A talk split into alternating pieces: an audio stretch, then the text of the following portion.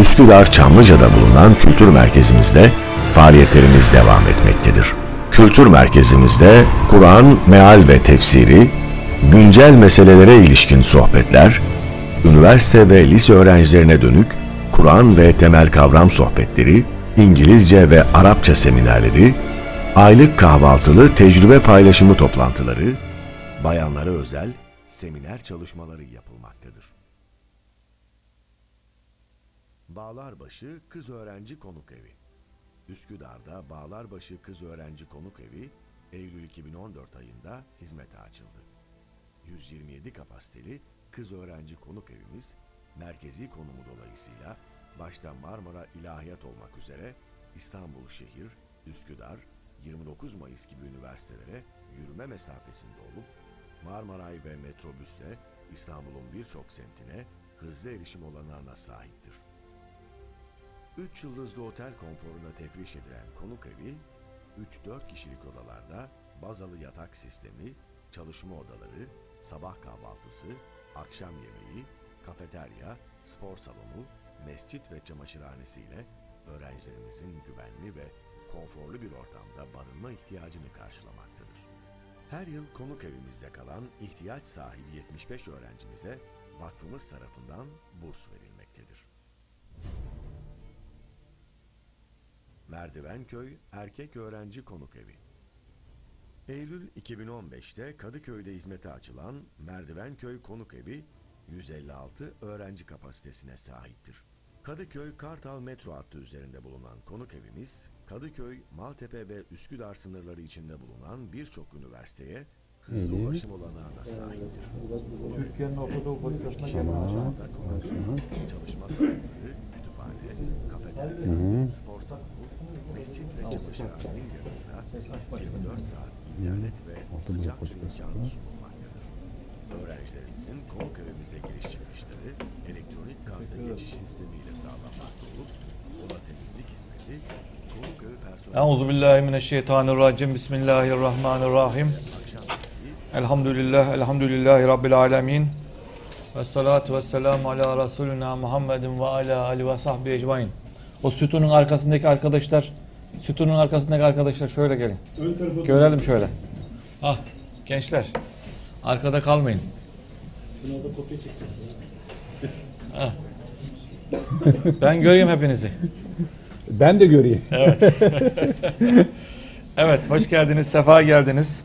Bir cuma buluşmalarında bir aradayız. Allah'a hamd ediyoruz. Bugün Kenan Alpay Bey kardeşimiz lütfettiler, davetimize icabet ettiler. Ee, inşallah Türkiye'nin Orta Doğu politikasında gelinen aşamayı bizle paylaşacaklar.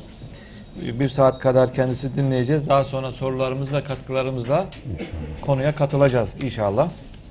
Ee, nasip olursa e, gelecek haftaki programlarımızdan bahsetmek istiyorum. Çarşamba günü Mehmet Akif Bey Tevbe suresine işlemeye devam edecekler. Haftaya bugünkü misafirimiz de Reşat Petek Bey misafirimiz olacak. Küresel güçlerin yeni oyuncağı konusunu işleyecekler. Biliyorsunuz hanımefendilere yönelik e, her cuma saat 11 ve 12'de Rahime Hanım ve Arzu Hanım e, fıkıh ve e, siyer çalışmalarına devam ediyorlar. Ayrıca yarın burada yine bir Sakarya Mezunlar grubunun bir organizasyonu var. E, Sayın Mustafa Kayırıcı misafir olacak SMG'nin. EPİAŞ Genel Müdürü tecrübe paylaşımı çerçevesinde Sakarya Mezunlar Grubu organizasyonu misafir olarak bulunacaklar. Ee, Sayın Kenan Alpay 1970 yılında e, Sapanca Sakarya'da doğdu. Ee, Kemalettin Sağınpaşa İlkokulu, Alaçam Ortaokulu ve Sapanca Endüstri Meslek Lisesi'ni bitirdi. 88'de e, başladığı İstanbul Üniversitesi Sosyoloji bölümünden 93 yılında mezun oldu. 97'de Hareket Dergisi'ndeki yazılarıyla Nurettin Topçu ve Anadolu Milliyetçilik üzerine hazırladığı tezle Sakarya Üniversitesi Sosyoloji bölümünde yüksek lisans tamamladı. Kısa kitap tanıtımlarıyla başladığı yazı hayatına 91'den bugüne aylık olarak yayımlanan Hak Söz dergisine devam ediyor. Eş zamanlı olarak Ekin yayınlarında da editörlük yapıyor. Ayrıca da e, internet sayfasının editörlüğünü Hak Söz, yürütüyor evet. Hak Söz. E, Ekim 2010'dan bu yana da haftada iki gün olmak üzere Yeni Akit Gazetesi'nde köşe yazarlığını devam etmekte. E, 28 Şubat postmodern darbe sürecinde kuruluş çalışmalarına da katıldığı Özgür Der'in halen genel başkan yardımcılığı görevini sürdürmekte. Türkiye'ye yakın siyasi tarih üzerine pek çok seminer verilmesinin yanında Eylül 2017'den bu yana da Akit TV'de haftalık seyir defteri programını hazırlayıp sunmaktadır. Maalesef bizim çarşamba günkü programımıza denk geliyor. Birbirimizi kesmemeye çalışıyoruz. Ama İyi. benimkisi biraz daha geç. Saat 9'da başladığı için İyi. Bizim 9.30'da bitiyor. Birazını tamam, yakalayabiliriz. birazını yani yakalarız inşallah. İnşallah. Evli ve dört çocuk babası olan yazar İstanbul'da ikamet etmektedir. Üstad en son bir ödül e, takdim edildi geçen haftalarda. Ha, Neydi evet. o? E, Onu da Türkiye ifade Yazarlar Birliği'nin e, basında fikir ödülü e, alanında sağ olsunlar beni e, ödüle layık gördü. Eyvallah. Arkadaşlarımız, abilerimiz. Tebrik ediyoruz. Allah razı olsun. İnşallah biz sizi Türkiye'nin Orta Doğu politikasında gelinen aşamayı Evet. e, dinlemeye başlayalım. Buyurun hoş İnşallah. geldiniz tekrar. Evet. Sefa geldiniz. Bu arada sosyal medya paylaşımlarında yaparsanız memnun oluruz arkadaşlar. Evet. Evet. Euzu billahi mineşşeytanirracim. Bismillahirrahmanirrahim. Allah'ın rahmeti, mağfireti, bereketi üzerimize olsun. Ben önce Mavera Vakfı yönetimine, e, hasreten Mehmet abiye, e, Mustafa abiye ve bütün emeği geçen arkadaşlarımıza, Bahri abiye ve sizlere katılım gerçekleştirdiğiniz için teşekkür ediyorum. E, bu akşam için nasipse e, Türkiye'nin Orta Doğu politikasında gelinen aşamayı konuşacağız. Tabii aslında biz bu aşamayı her gün konuşuyoruz ya da her gün dinliyoruz ya da her gün görüyoruz. Çünkü e, netice itibariyle yani bugün mesele sadece Zeytin Dalı Harekatı'nın 26. günü olması hasebiyle konuşulan bir mesele olmayı çoktan fazlasıyla aşmış bir mesele. E, Türkiye e, burada bir varlık gösterdi. Fakat bu varlık gösterimi önceki yıllara, önceki dönemlere nazaran biraz daha farklılık arz ediyor. Ben sadece kısa bir değini olarak birkaç cümle ile eski Türkiye dediğimiz ya da bürokratik oligarşi diye nitelemiş olduğumuz dönemde Türkiye'de dış politika meselesi nasıl cereyan ediyordu ya da cereyan eden politika nasıl tanımlanıyordu ona sadece bir atıfta bulunayım. Ondan sonra bugünkü gündemi değerlendirmeye inşallah devam edelim. Ee, ben karşımda saat var ona bakıyorum. 50 dakikayı aşmamak üzere bir e, sunum yapmak istiyorum. Ama arada e, kısa olmak kaydıyla soru sorulabilir ya da katkı yapılabilir. Ona açığız E, ama e, asıl e, konuşma ya da katkıları program yani birinci bölüm bittikten sonra yaparız inşallah. Şimdi Osmanlı Devleti'nin dağılmasıyla beraber ortaya çıkan e, devlet politikası, dış politika yani çok büyük bir oranda bir denge politikasını öngörüyordu. Bu denge politikasının temelinde de Batı ile uyumlu olmak, hatta uyumlu olmanın ötesinde Batı'ya uygun hareket etmek söz konusuydu. Yani o yüzden yurtta sulh, cihanda sulh denilen ve bugün çok çok böyle birileri tarafından övülen, alkışlanan politikanın temelinde Batı bu bölgeye dönük hangi politikayı uygun görürse o politikayla birlikte hareket etmek velev ki bu politika Türkiye'nin kendi toplumunun, kendi devletinin aleyhine olsa bile bu politikada ısrarcı olmaktı eski dönemin politikası. Bu sebeple yurtta sulh, cihanda sulh demek, özür dileyerek, affınıza sığınarak söylüyorum, hadım edilmiş bir devlet politikasıdır. Yani sizin Suriye'ye, sizin Irak'a, sizin İran'a, sizin Ermenistan'a, sizin Gürcistan'a, sizin Yunanistan'a, Bulgaristan'a, Kıbrıs'a, Mısır'a, Tunus'a daha önceki yıllarda kiminde 100 yıl, kiminde 300 yıl, kiminde 500 yıl, 600 yıl varlık göstermiş olduğu topraklara ve toplumlara dair hiçbir söz söylememeniz demektir. Bunu Mustafa Kemal bence Cumhuriyet'in kuruluş aşamasında çok güzel bir biçimde ifade ediyor. Orada diyor ki biz Türkçülük yapıyoruz demedik, yaparız dedik. İslamcılık yapıyoruz demedik, yaparız dedik. Yani eğer bizi bu bölgede hakim olma noktasında rahat bırakmaz iseniz o zaman biz Türkçü, Turancı ya da Enverci diyelim ya da İslamcı, ümmetçi bir politikaya yöneliriz ve burada Batı'yı hırpalarız. Bu sebeple biz Türkçülük, Turancılık ya da ümmetçilik, İslamcılık yapmayalım. Siz de bizimle burada uyumlu bir geçimi mümkün kılan bir politika üretin demek istemişti ve bu politika gerçekten de çok büyük bir oranda devam etmiştir. Bu politikaya biz denge politikası diyoruz. Tabii ki Sovyetler Birliği'nin 1917 devrimini yapmasıyla beraber yani artık eski Rusya'nın Sovyetler Birliği'ne dönüşmesiyle beraber bölgede her zamanki agresif politikaları daha hızlı artmaya devam etti ve bu 2. Dünya Savaşı'nın arkasına geldiğinde hemen ardından artık Türkiye'yi bir noktada içine alacak bir takım politikalar, tehditvari, tehlikeli bir takım politikalar üretmeye başlayınca Türkiye ister istemez kendisini savunmak, bir noktada korumak, bir noktada bir elin kanadı altına sığınmak amacıyla NATO ittifakının içerisine doğru dahil etmenin yollarını aradı. Ve biliyorsunuz bu dahil olma süreci oldukça ağır bir bedel ödenerek e, yapıldı. E, daha NATO'ya girmeden e, Türkiye, Amerika'nın Kuzey Kore, Güney Kore arasında yaşanan ihtilafa dahil oldu.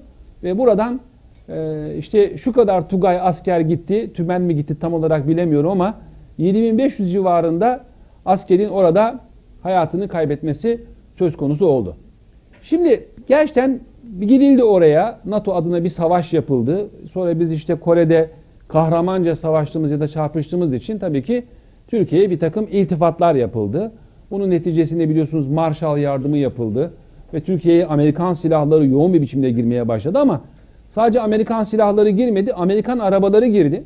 Amerikan müziği girdi, Amerikan filmi girdi, Amerikan süt tozu girdi, Amerikan hayat tarzı girdi, Amerikan sineması girdi derken gerçekten Türkiye bir noktada Orta Doğu'da İslam dünyasında şunca yıldır, şunca dönemdir temsil etmiş olduğu o öncü, e, önde duran, e, çarpışan, temsil eden, kendi bölgesindeki insanları koruyup kollayan e, bir noktadaki misyonunu e, terk etmiş ve adeta Batı'nın misyonunu buraya doğru taşıyan bir ülke pozisyonuna gelmiştir. Maalesef böyle bir şeyle karşı karşıya kaldık. Tabi bunun haklı gerekçeleri var mıdır? Haklı görülebilecek gerekçeleri vardı işte. Yani gerçekten Türkiye'ye dönük özellikle Boğazlar politikası, efendim Kars'ın, Ardahan'ın hatta Erzurum'a kadar Sovyetler Birliği'nin buraya dönük politikalarının böyle e, adeta e, barbarca, vandalca bir takım tehditlere eşlik ederek sürmesi Türkiye'yi bir noktada Amerika'ya yanaştırmıştır. Ve bildiğimiz gibi işte 1991'de Rusya dağılıncaya kadar ya da 1989 senesinde e, Batı Berlin ve Doğu Berlin arasındaki o duvar yıkılıncaya kadar bu politika böyle devam etmiştir. Fakat iki, dünya, iki kutuplu dünya düzeni yıkılınca ve Sovyetler Birliği'nin tasallutu altında, hegemonyası altında şu kadar sene perişan olmuş Türkiye Cumhuriyetler dediğimiz Müslüman e, cumhuriyetler ya da topluluklar bir biçimde görece de olsa özgürlüklerini kazanınca ortaya Türkiye açısından yeni bir fırsat doğmuş oldu.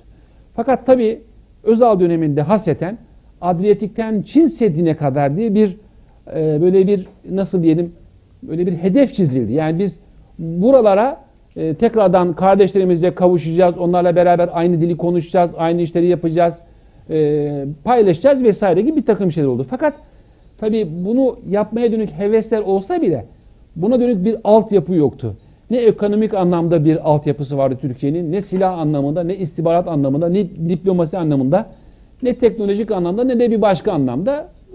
Ve tabii daha önemlisi siyaset anlamında da bunu yürütecek herhangi bir şey yoktu. Zaten Özal'ın e, 1993 senesinde vefat etmesiyle beraber çok büyük bir oranda bunlar zaten rafa kaldırmış oldu. Fakat tabii Türkiye'de birileri bunu rafa kaldırmaya niyetlenmiş olsa bile hatırlayacak olursak 91-92 senesinde yine Cezayir'de büyük bir diyelim ki e, değişim, toplumsal değişim belirtileri e, ortaya çıkmıştı.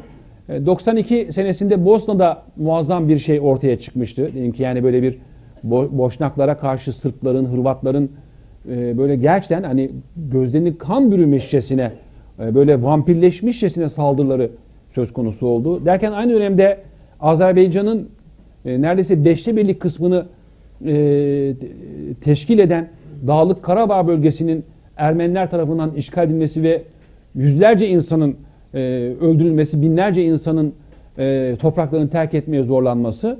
E, derken İran-Irak savaşı bitmiş ama Irak'ın e, Amerika tarafından birinci Körfez Savaşı filan. Gerçekten ister istemez Türkiye'nin bu bölgeye dönük böyle bir bakması, ilgilenmesi gerekiyordu. Çünkü Amerika İngiltere, Fransa şu kadar bin kilometre öteden gelip oraya dönük bir takım politikalar üretiyordu. Ve her ne kadar Türkiye'deki e, diyeyim ki elitler, Kemalist bürokrasi ya da Kemalist ideolojiye mensup kadrolar bu coğrafyayı sürekli Orta Doğu bataklığı ya da bizzat bataklık olarak lanse etmiş olsalar da Türkiye açısından bu coğrafyalar hiçbir biçimde bataklık değildi. Bataklık olarak tasavvur edilmesi ve buna bağlı olarak oraya sırt dönülmesi, ilgisiz, alakasız kalınması mümkün değildi. Tabi gün gün bunlar sürekli şey yaptı ve en nihayet 2003 senesinde biliyorsunuz Irak'a dönük bir saldırı oldu. O zaman 1 Mart tezkeresi diye bir tezkere söz konusuydu. Amerika Türkiye şöyle bir teklifte bulundu. Tam AK Parti yeni iktidara gelmişti. 3 Kasım 2002 senesinde AK Parti yapılan seçimlerde iktidar oldu ve meclise iki parti girdi. CHP ve AK Parti girdi. MHP, DSP, e, CHP şu bu hepsi dışarıda kalmıştı. E, DSP, e, MHP hepsi dışarıda kalmıştı. İki parti girmişti ve AK Parti bir anda kucağında kocaman devasa bir sorunla karşı karşıya kaldı. Zaten arkasına baktığı zaman 25 tane bankanın battığı, enflasyonun tavan yaptığı bir e, enkaz söz konusuydu. İlaveten bir de bu iş olunca gerçekten Türkiye ordu ile CHP ile Amerika arasında bir şeyde kaldı.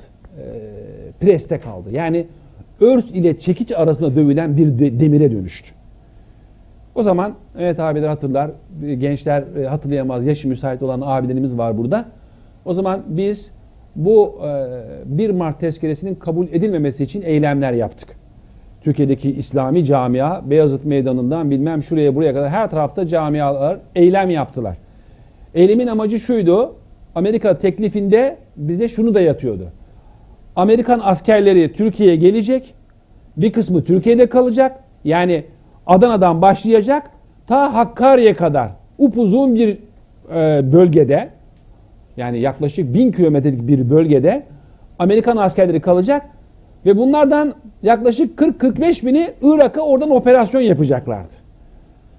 Tabii Türkiye bunu aslında kabul etmek istemiyor ama durum da zor.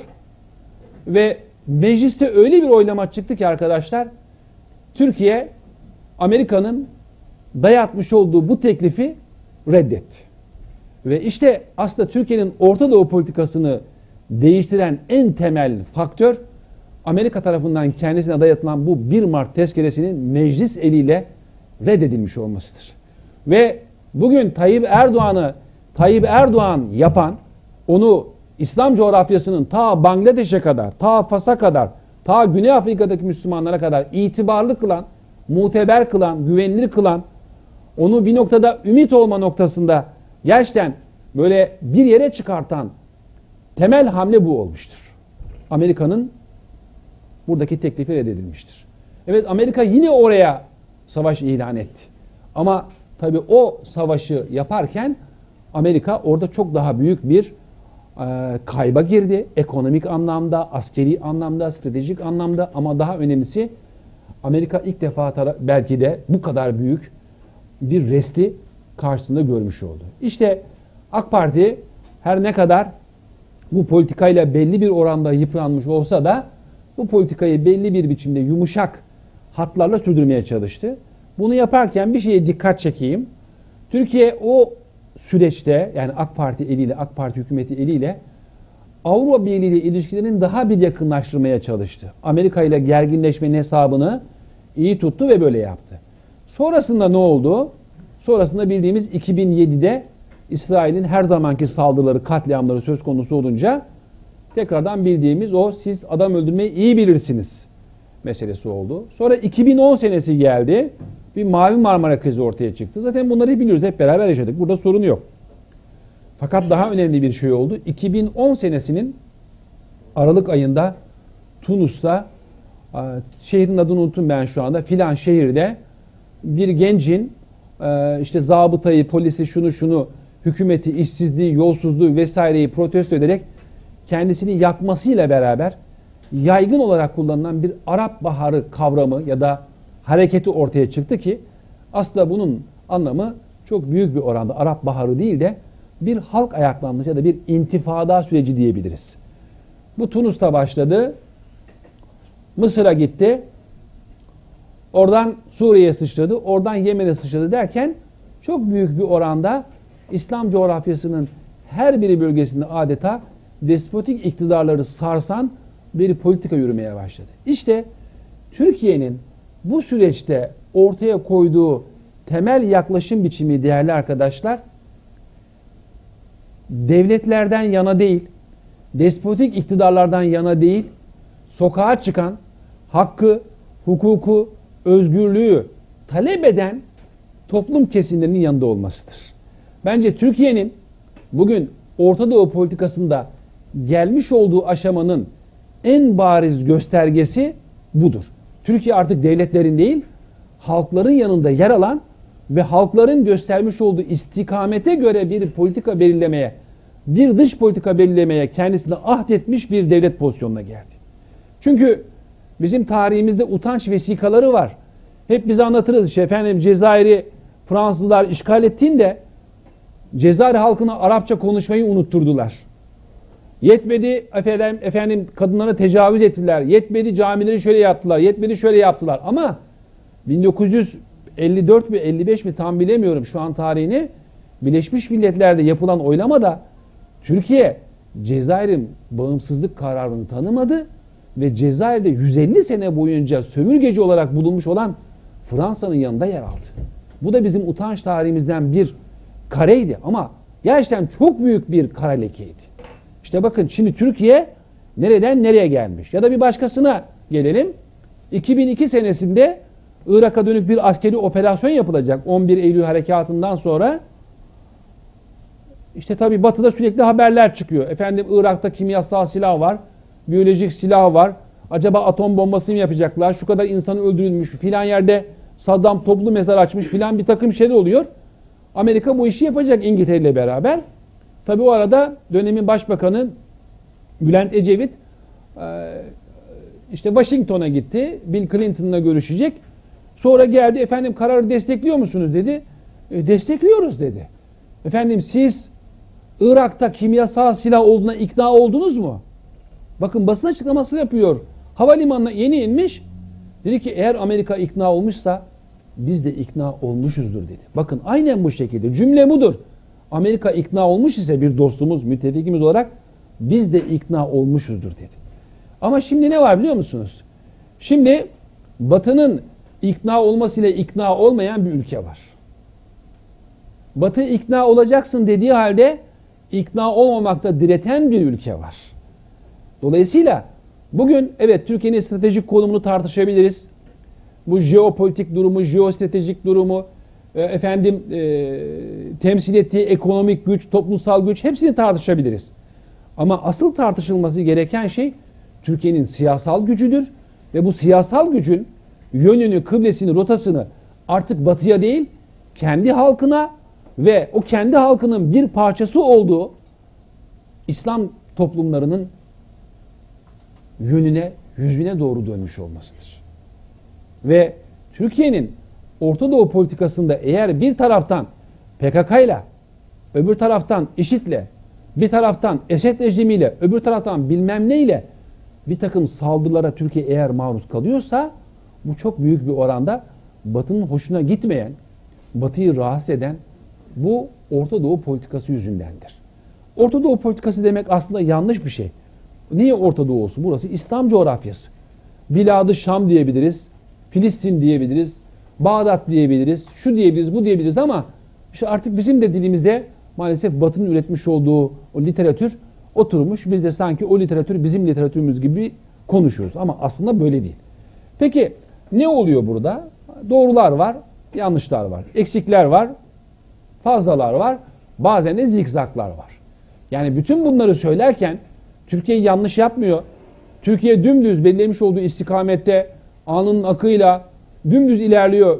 Bütün o hedefleri yıkıyor filan dersek yanlış olur. Burada en temelde dış politika meselesini değerlendirirken de iç politika meselesini değerlendirirken de hamasetten olabildiğince uzak durmamız lazım. Yani biz Müslümanız, koduk mu oturturuz yok böyle bir şey. Biz Türk milletiyiz, Osmanlı evladıyız böyle bir şey yok. Yani çoklukla övünmek, geçmişle övünmek bize bir şey kazandırmaz. Bu yani sayımızı görmezden gelelim.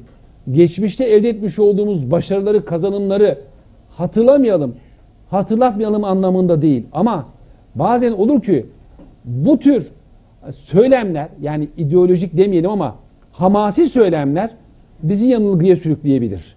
Mesela son dönemde yapılan şeylerden bir tanesi bir kızıl elma muhabbetidir gidiyor.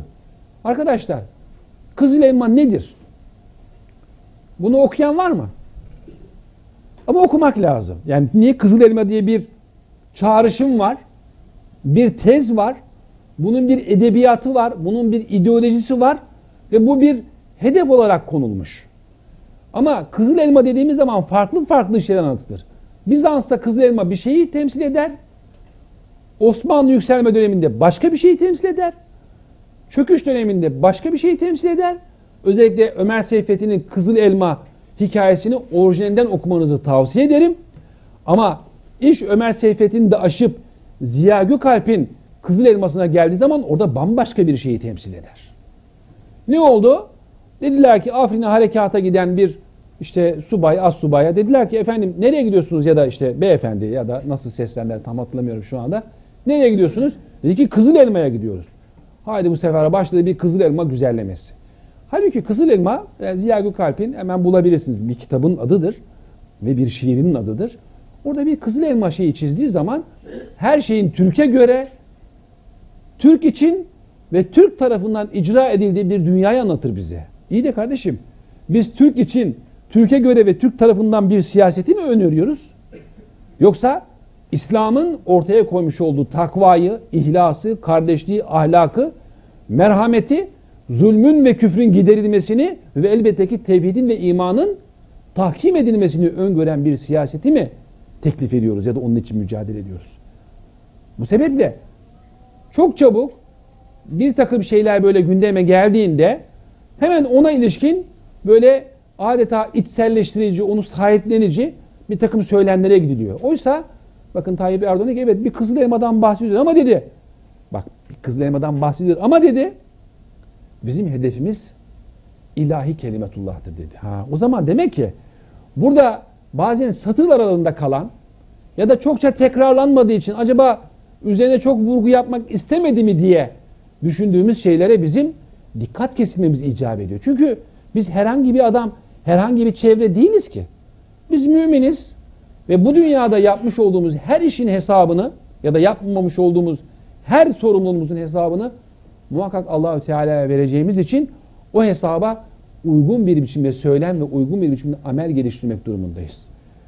Mesela şimdi bir zeytin dalı harekatı yapıldı. E bakıyorsunuz işte bugün Amerikan Dışişleri Bakanı Türkiye'ye geldi. Ondan önce Ulusal Güvenlik Danışmanı geldi. İki gün önce Milli Savunma Bakanları toplantısında Brüksel'de Amerika ve Türkiye'nin e, Milli Savunma Bakanları bir araya geldi. Biz bir şey dinliyoruz orada. Ne dinliyoruz? Amerika bize diyor ki siz PKK ile falan uğraşmayın. Bizim hedefimiz IŞİD'le mücadeledir. Kaç senedir bunu söylüyor? Dört senedir bunu söylüyor. Ama aynı zamanda dört senedir Esed rejiminin eliyle, Amerika'nın eliyle, İran'ın eliyle, Rusya'nın eliyle PKK bildiğiniz güneyden Türkiye'yi kuşatacak bir garnizon devleti haline sokuluyor.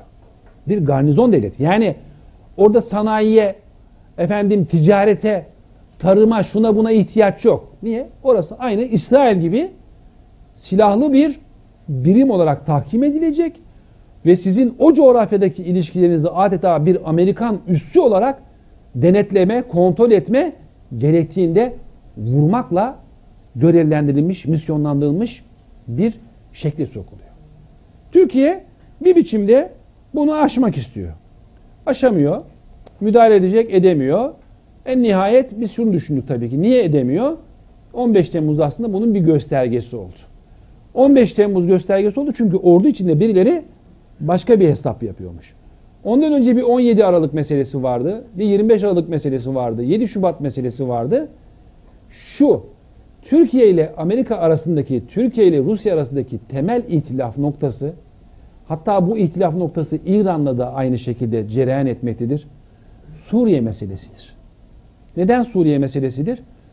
Suriye'de öngörülen devlet her ne olursa olsun değerli arkadaşlar İslami niteliği olmayan bir devlet olduğu müddetçe Batı açısından meşru ve makbuldür. Eğer aksi durum söz konusu olursa o zaman işte bakın bugün her türlü kıyamet kopartılabilir. Şimdi Türkiye Suriye'ye ilişkin farklı bir politika izliyor. Politikasının temelinde Suriye halkının kararlarının geçerli olması. Fakat geçerli olmadı, olamadı. Neden geçerli olamadı? Yaklaşık 7 sene olacak Suriye'deki olaylar ve toplamda ölen insan sayısı rakam muhtelif 1 milyona kadar çıkıyor. 900 diyen var, 900 bin diyen var, 700 bin diyen var, 600 bin diyen var, 500 bin diyen var bilemiyorum ama 500 binin altında bir rakamı ben görmedim. Bu sadece ölenler. Yaralananları düşündüğümüz zaman 2 milyondan fazla insan yaralanmış. Ama bu ayağına diken batmış, parmağını bıçak kesmiş değil. Çok büyük bir oranda uzuv kayıpları var. Kol kopmuş, ayak kopmuş, beden tamamen yanmış, göz görmüyor, kulaklar atılan bombaların şiddetiyle patlamış, işitmiyor. Yok, yok yani. Artı yaklaşık olarak 5,5 ya da 6 milyon insan da kendi topraklarını yani Suriye topraklarını tamamen terk etmiş. Bir o kadar insan da ülke içinde bir başka yere göç etmiş. Ya şimdi Allah aşkına biz 1948'den beri fiilen diyelim, hani resmen diyelim bir İsrail işgali sorununu yaşıyoruz. Ya İsrail döküm yapabiliriz arkadaşlar. Bu İsrail'i meşrulaştırmak değildir. Asla İsrail'in hiçbir biçimde meşruiyeti olamaz. Ama Allah aşkına İsrail bu kadar adam öldürmedi ya. İsrail bu kadar adam öldürmedi. Ve bize şu söyleniyor. Acaba Esed rejimi kimyasal silah kullandı mı kullanmadı mı? Ya ne fark eder? Yani bombayla öldürünce hak mıdır? Varil bombası atınca hak mıdır? Bu insanların üzerine ille klor gazı atarak kimyasal bir takım silahlar atarak öldürmek gerekmiyor ki. Kaldı ki Türkiye 2013 senesinde bütün bir dünyanın gözü önüne bir belge koydu. O belgede Suriye rejimine çalışan bir adli tıp doktoru tarafından çekilen 11.500 insana ait 55 binden fazla işkenceli ölüm fotoğrafı vardı. Ne oldu bu fotoğraflara ilişkin? Ne duyduk? Bakın burada şimdi Amerika şey Almanya ile Türkiye arasında bir kriz var biliyorsunuz. 9 ay mı oldu, 11 ay mı oldu? Bir Deniz Yücel krizi var.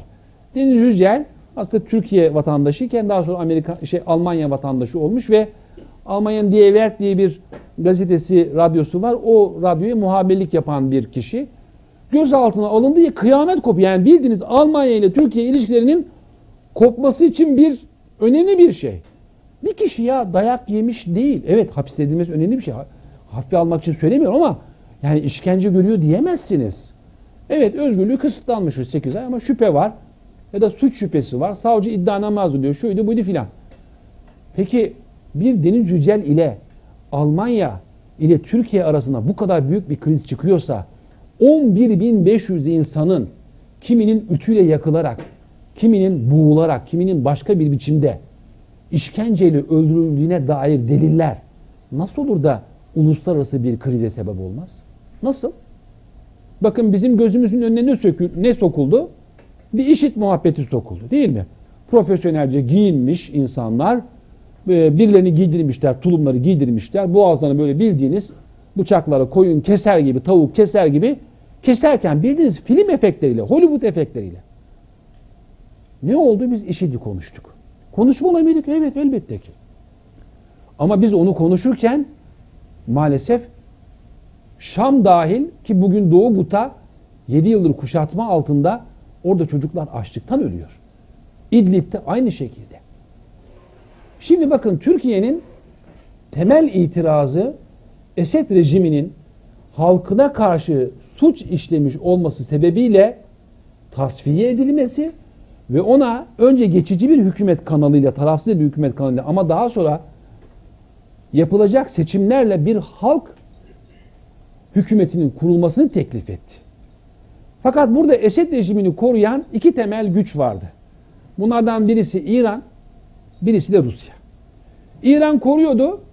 Çünkü İran Irak'tan sonra Suriye'ye ve Suriye üzerinden de Lübnan'a öteden beri bir hakim olma stratejisi yürütüyor. Burada bir mezhebi bir şey yok aslında. Çünkü Nusayrilik başka bir şey, Caferilik başka bir şey. Fakat ne yaptı İran? Dedi ki biz oradaki türbeleri korumaya gidiyoruz dedi. Hani şey diyor ya İngilizler diyor ya biz Hindistan'a medeniyet götürüyoruz. Ya da Amerika dedi ya biz Irak'a demokrasi götürüyoruz. İran'da Suriye'yi işgal etmesinin gerekçesi olarak orada Şam'ın merkezinde bir türbe var. Hazreti Zeynep'e ait Hazreti Peygamber'in torunu.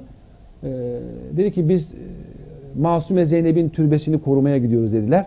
Ve Lübnan'dan, Irak'tan, İran'dan, Afganistan'dan, Pakistan'dan binlerce asker, militan geldi ve orada Suriye halkını katlediyor. Fakat dünya neyi konuşuyordu? Dünya Fethullahçı örgüt tarafından efendim e, MİT tırlarına yapılan operasyon üzerinden Türkiye El-Kaide'ye mi yoksa IŞİD'e mi yardım yapıyor politikasını konuştu.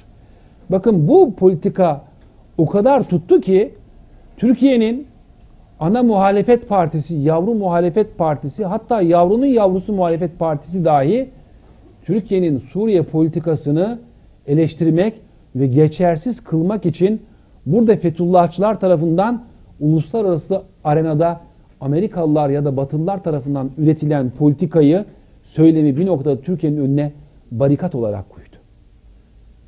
Şimdi diyeceksiniz ki peki ya Türkiye niye bu kadar yalnız kalıyor? Hakikaten yalnız kaldı ve bunu Cumhurbaşkanlığı sözcüsü İbrahim Kalın ifade ederken şu şekilde bu şerefli bir yalnızlıktır dedi. Gerçekten bir yalnızlık var.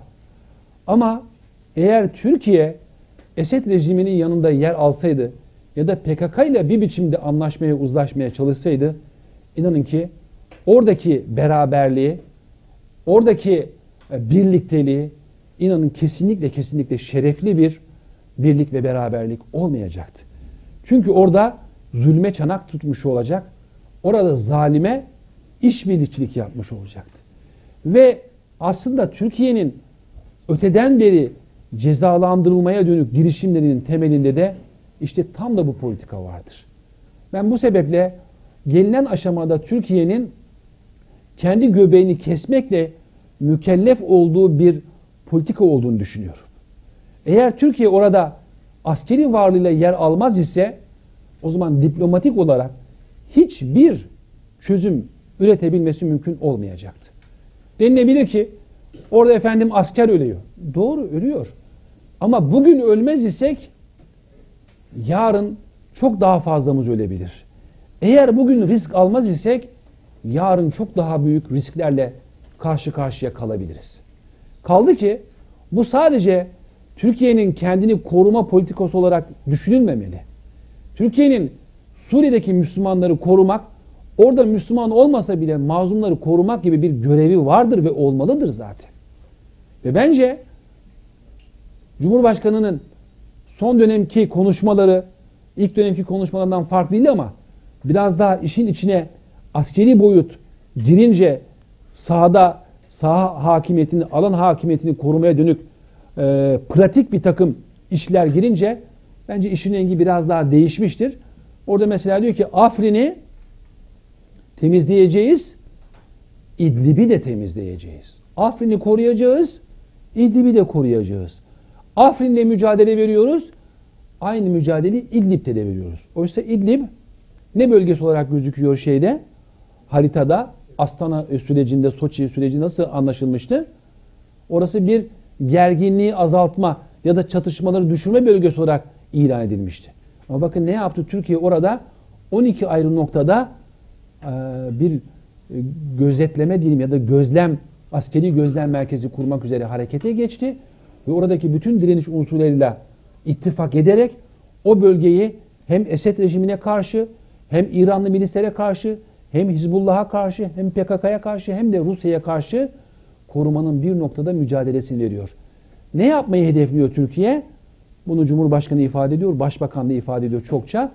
Türkiye'deki 3,5 milyon insanın bir an önce oraya dönüşünü hızlandırmaya çalışıyor. Neden? Çünkü Esed rejiminin gerçekten tükendiğini söyleyebiliriz. Aslında Esed rejimi çoktan tükendi. Eğer Rusya sahaya girmeseydi İran'ın dahi Esed rejimini kurtarma imkanı yoktu değerli arkadaşlar. Yoktu.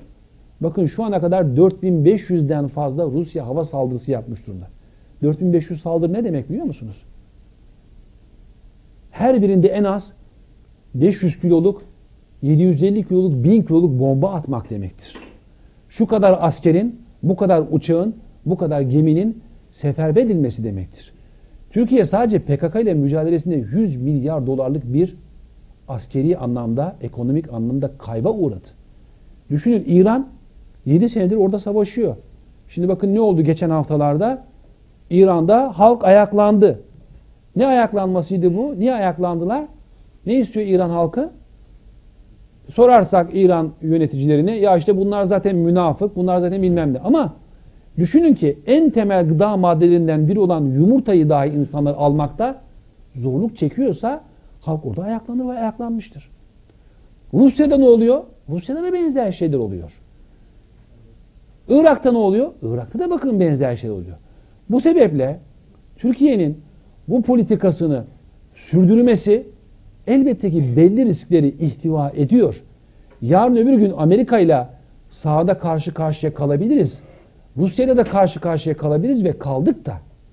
Ama ne var ki Türkiye Amerika ile Rusya arasındaki o çatalı, o açı farkını kullanarak bir biçimde orada sahada dengeyi kendi lehine değiştirmek üzere hamle yapıyor ve yapmalıdır. Ancak bundan sonradır ki Suriye bir biçimde huzuru ve sükunete kavuşursa belki Irak'ın, belki Mısır'ın, belki Türkiye'nin, belki diğer bölgelerin ancak huzura ve sükunete kavuşmasının yolu açılmış olur. Yoksa bir tarafta insanlar bombardımandan kaçarken denizlerde, Akdeniz'de, Ege Denizi'nde boğulursa, insanlar sığınacak yer bulamayıp çocukları açlıktan ölmeye başlarsa orada ciddi anlamıyla Allah tarafından bütün bir dünyaya gazabın gelmesi yakın olur. Ben bu sebeple Türkiye'nin Orta Doğu politikalarında artık eski politikasını terk edip eski politika neydi? Denge politikasıydı. Yani Amerika, Avrupa Birliği nasıl bir bölge politikası istiyorsa Türkiye oraya uyumlu hareket ediyordu. Fakat şu anda Almanya'ya rağmen bir hareket yapabiliyor. Fransa'ya rağmen bir hareket yapabiliyor. Amerika'ya rağmen bir hareket yapabiliyor. Ama bu hareketi yaparken istediğini gerçekleştirdi anlamında değil, ancak kendisine bir yol açmaya çalıştığını ifade edebiliriz.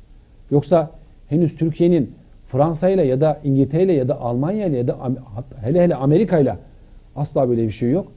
Yani güç yarıştıracak, bilek güreşi yapabilecek bir durumu söz konusu değil. Orada Türkiye şu ihtilafı da kullanıyor. Mesela bir PKK ihtilafı var değil mi? Bakın biz mesela Rusya ile beraber hareket ediyoruz Afrin operasyonunda.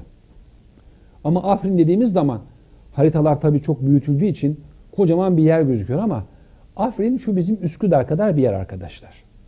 Belki biraz Üsküdar'dan biraz daha büyük olabilir. Daha büyük bir yer değil. Yani oraya dönük bir operasyon yapıyoruz. Onun için ne yapıyoruz? Rusya ile bir biçimde anlaşmaya çalışıyoruz.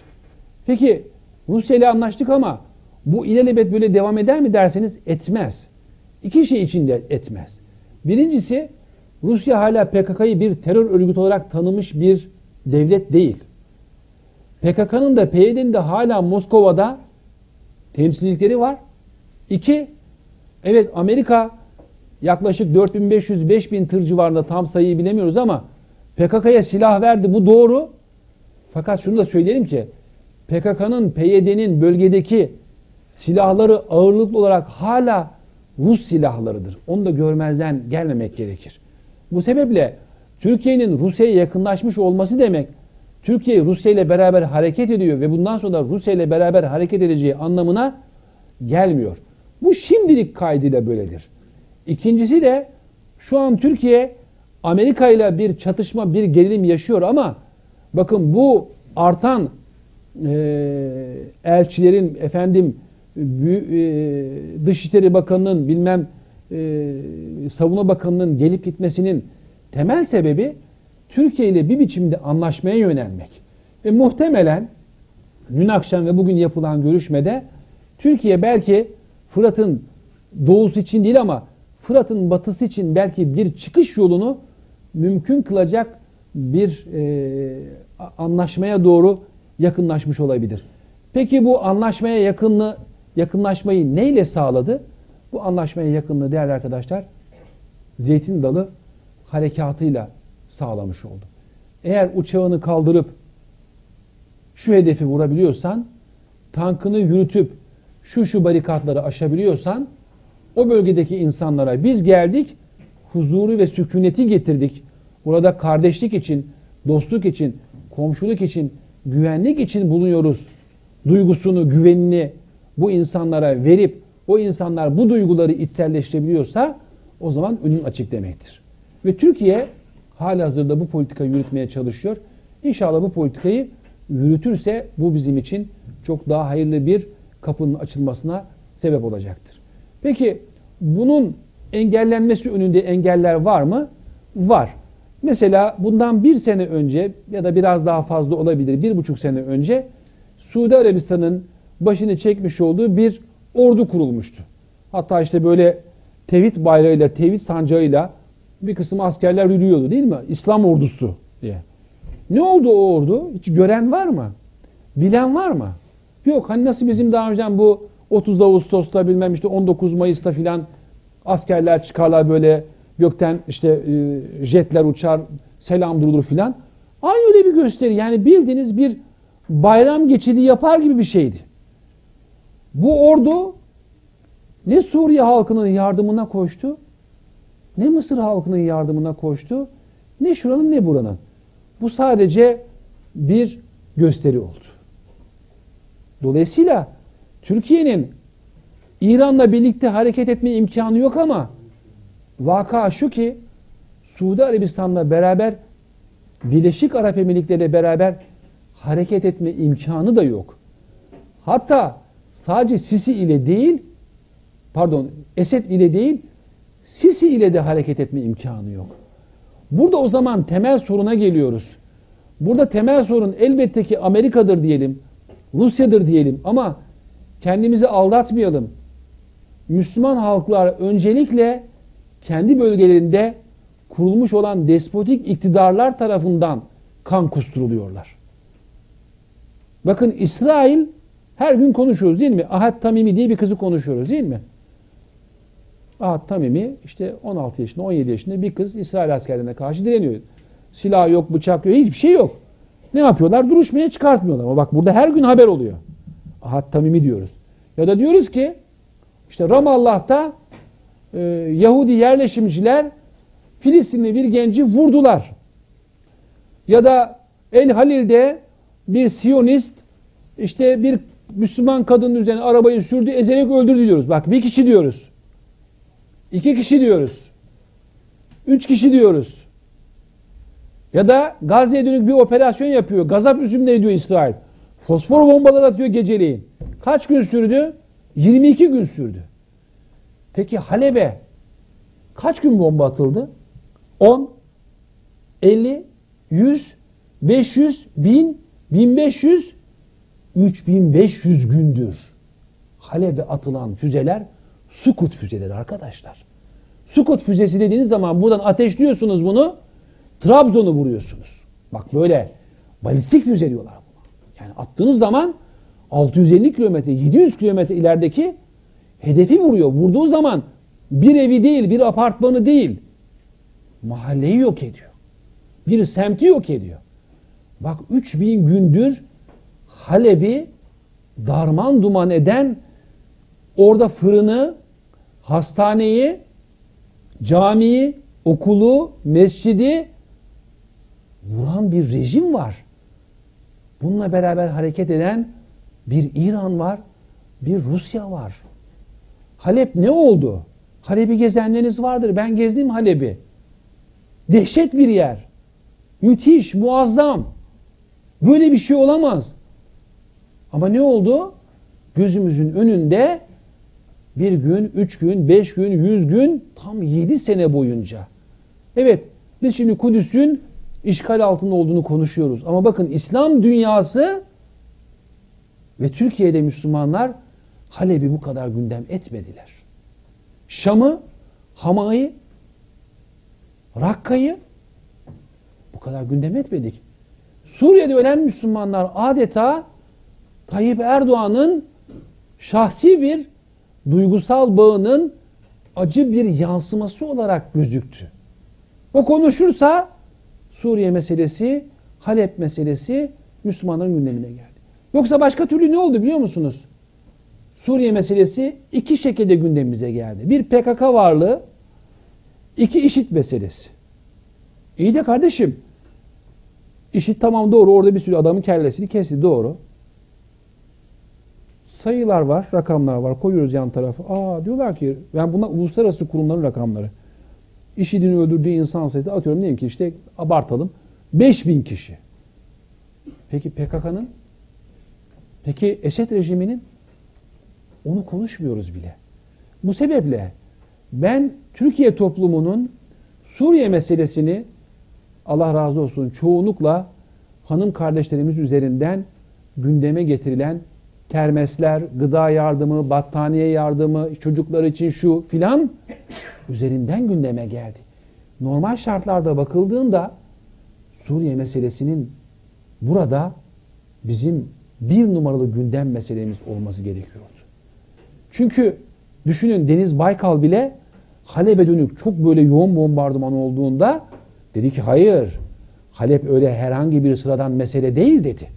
Halep meselesini Türkiye askeri anlamda da sahaya yatırmak zorundadır dedi. Yani Kılıçdaroğlu gibi değil. Kılıçdaroğlu başka bir ajandayla çalışıyor. Dikkat ederseniz Amerika diyor ki Afrin'e girme çık oradan diyor. Kılıçdaroğlu diyor ki Afrin'e girme çık oradan. Ya kardeşim ya bu sadece Türkçe konuşuyor. Yani orada İngilizce konuşuyorlar burada bu adam Türkçe konuşuyor. İnanın arada söylem düzeyinden niyet düzeyine stratejiye kadar hiçbir fark yok. Bu sadece Türkçe konuşuyor. Başka bir fark yok. Peki niye böyle oldu? Böyle olmalı mıydı? İşte ben bu noktada şöyle bir tembelliğimizin hatta şöyle bir sorumsuzluğumuzun toplum olarak söylüyorum oluştuğu kanaatindeyim. Suriye meselesi bizim olması gerektiği gibi bir ümmet, bir mümin, bir muvahhid, bir mücahit olarak gündemimize yeterince gelmedi. Ne oldu? Şimdi diyoruz ki mesela camide dua ediyoruz. Allah'ım işte askerlerimize, polislerimize, işte ordumuza yardım et. Amin. Amin. Ama ordumuz deyince bu ordu, bu asker sadece üzerinde TSK yazması gerekmiyor ki. Orada Allah için savaşan insanlara niçin bizim hutbelerimizde dua edilmiyor? Niçin vaaz kürsülerinde dua edilmiyor? Niçin vakıfların, derneklerin, şunların bunların toplantılarında buradaki kardeşlerimiz için dua etmiyoruz ya da edilmiyor ya da yeterince edilmiyor. Bunları bizim muhakkak değerlendirmemiz gerekiyor. Çünkü hep söylenir işte efendim Çanakkale şehitliğine gidildiği zaman orada işte Halep'ten şu kadar insan var, Musul'dan şu kadar efendim Azerbaycan'dan, Bakü'den işte ta Afganistan'a, Pakistan'a kadar. Doğru ama ille böyle de olması gerekmiyor. Onların sadece ve sadece mazlum olarak yani zalimler tarafından öldürülmüş olması bile yeter sebeptir. Bu sebeple Suriye meselesine ilişkin ben şöyle bir değerlendirmede bulunuyorum. Diyorum ki hep deniliyor ki FETÖ ile mücadelede Tayyip Erdoğan yalnız bırakılmıştır. Bilmiyorum doğruluğu tartışılabilir. Ama Suriye halkının yanında olma mücadelesinde inanın ki bence Tayyip Erdoğan daha fazla yalnız bırakılmıştır. O konuşacak kürsüden, o söyleyecek, o şu diyecek, o bu diyecek, onun bedelini ödeyecek. Ama maalesef onu destekleyen ya da onu seven ya da onunla aynı duyguları, aynı düşüncelere, aynı hedeflere bağlı olan toplum kesimleri siyasetiyle, ekonomisiyle, sivil toplumuyla bu mücadelenin yanında olmayacak. Bakın Türkiye'de Orta Doğu politikasına ilişkin bilir tabii ki orayı bir bataklığa benzetiyor. Ama biz orayı bir bataklık olarak görmüyoruz ve görmemeliyiz. Ve görmediğimizin bir sonucu olarak zaten Türkiye ile Amerika arasındaki ilişki bu kadar gerginleşmiş durumda? Türkiye ile Avrupa Birliği arasındaki ilişki bu kadar gerginleşmiş durumda.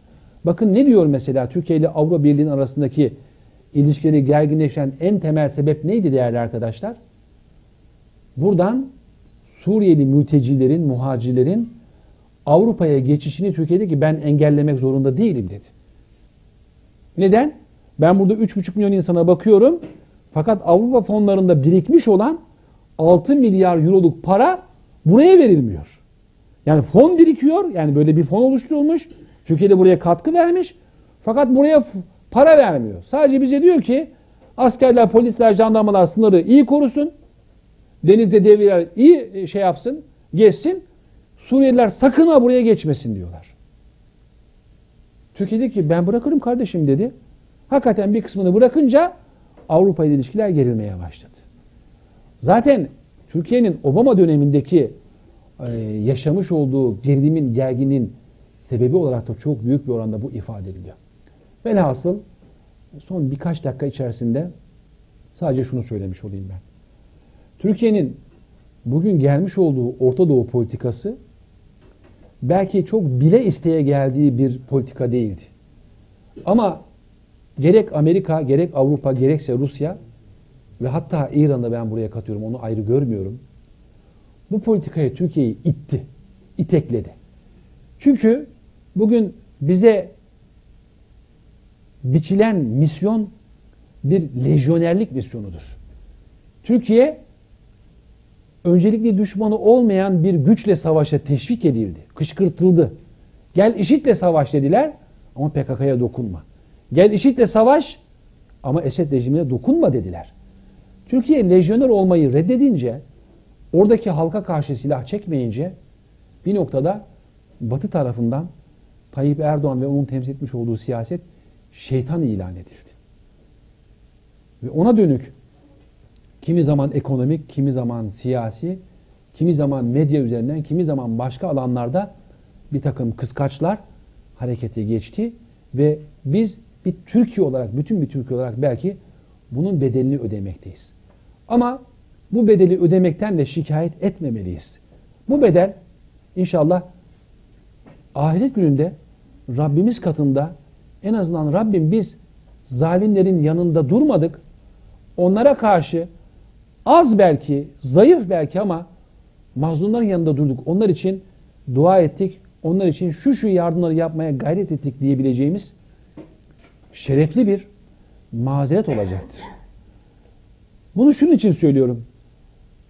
Her akşam işte dış politika konuşuluyor. CNN'de, Habertürk'te, NTV'de, şurada burada filan. Ne deniliyor? İşte klasik sözle başlarken bütün işte analistler, stratejiler ayak ayak üstüne atmış. Diyor ki efendim bütün uluslararası ilişkilerin temelinde ulusal çıkar vardır. Efendim bütün uluslararası ilişkilerin temelinde çıkar olabilir.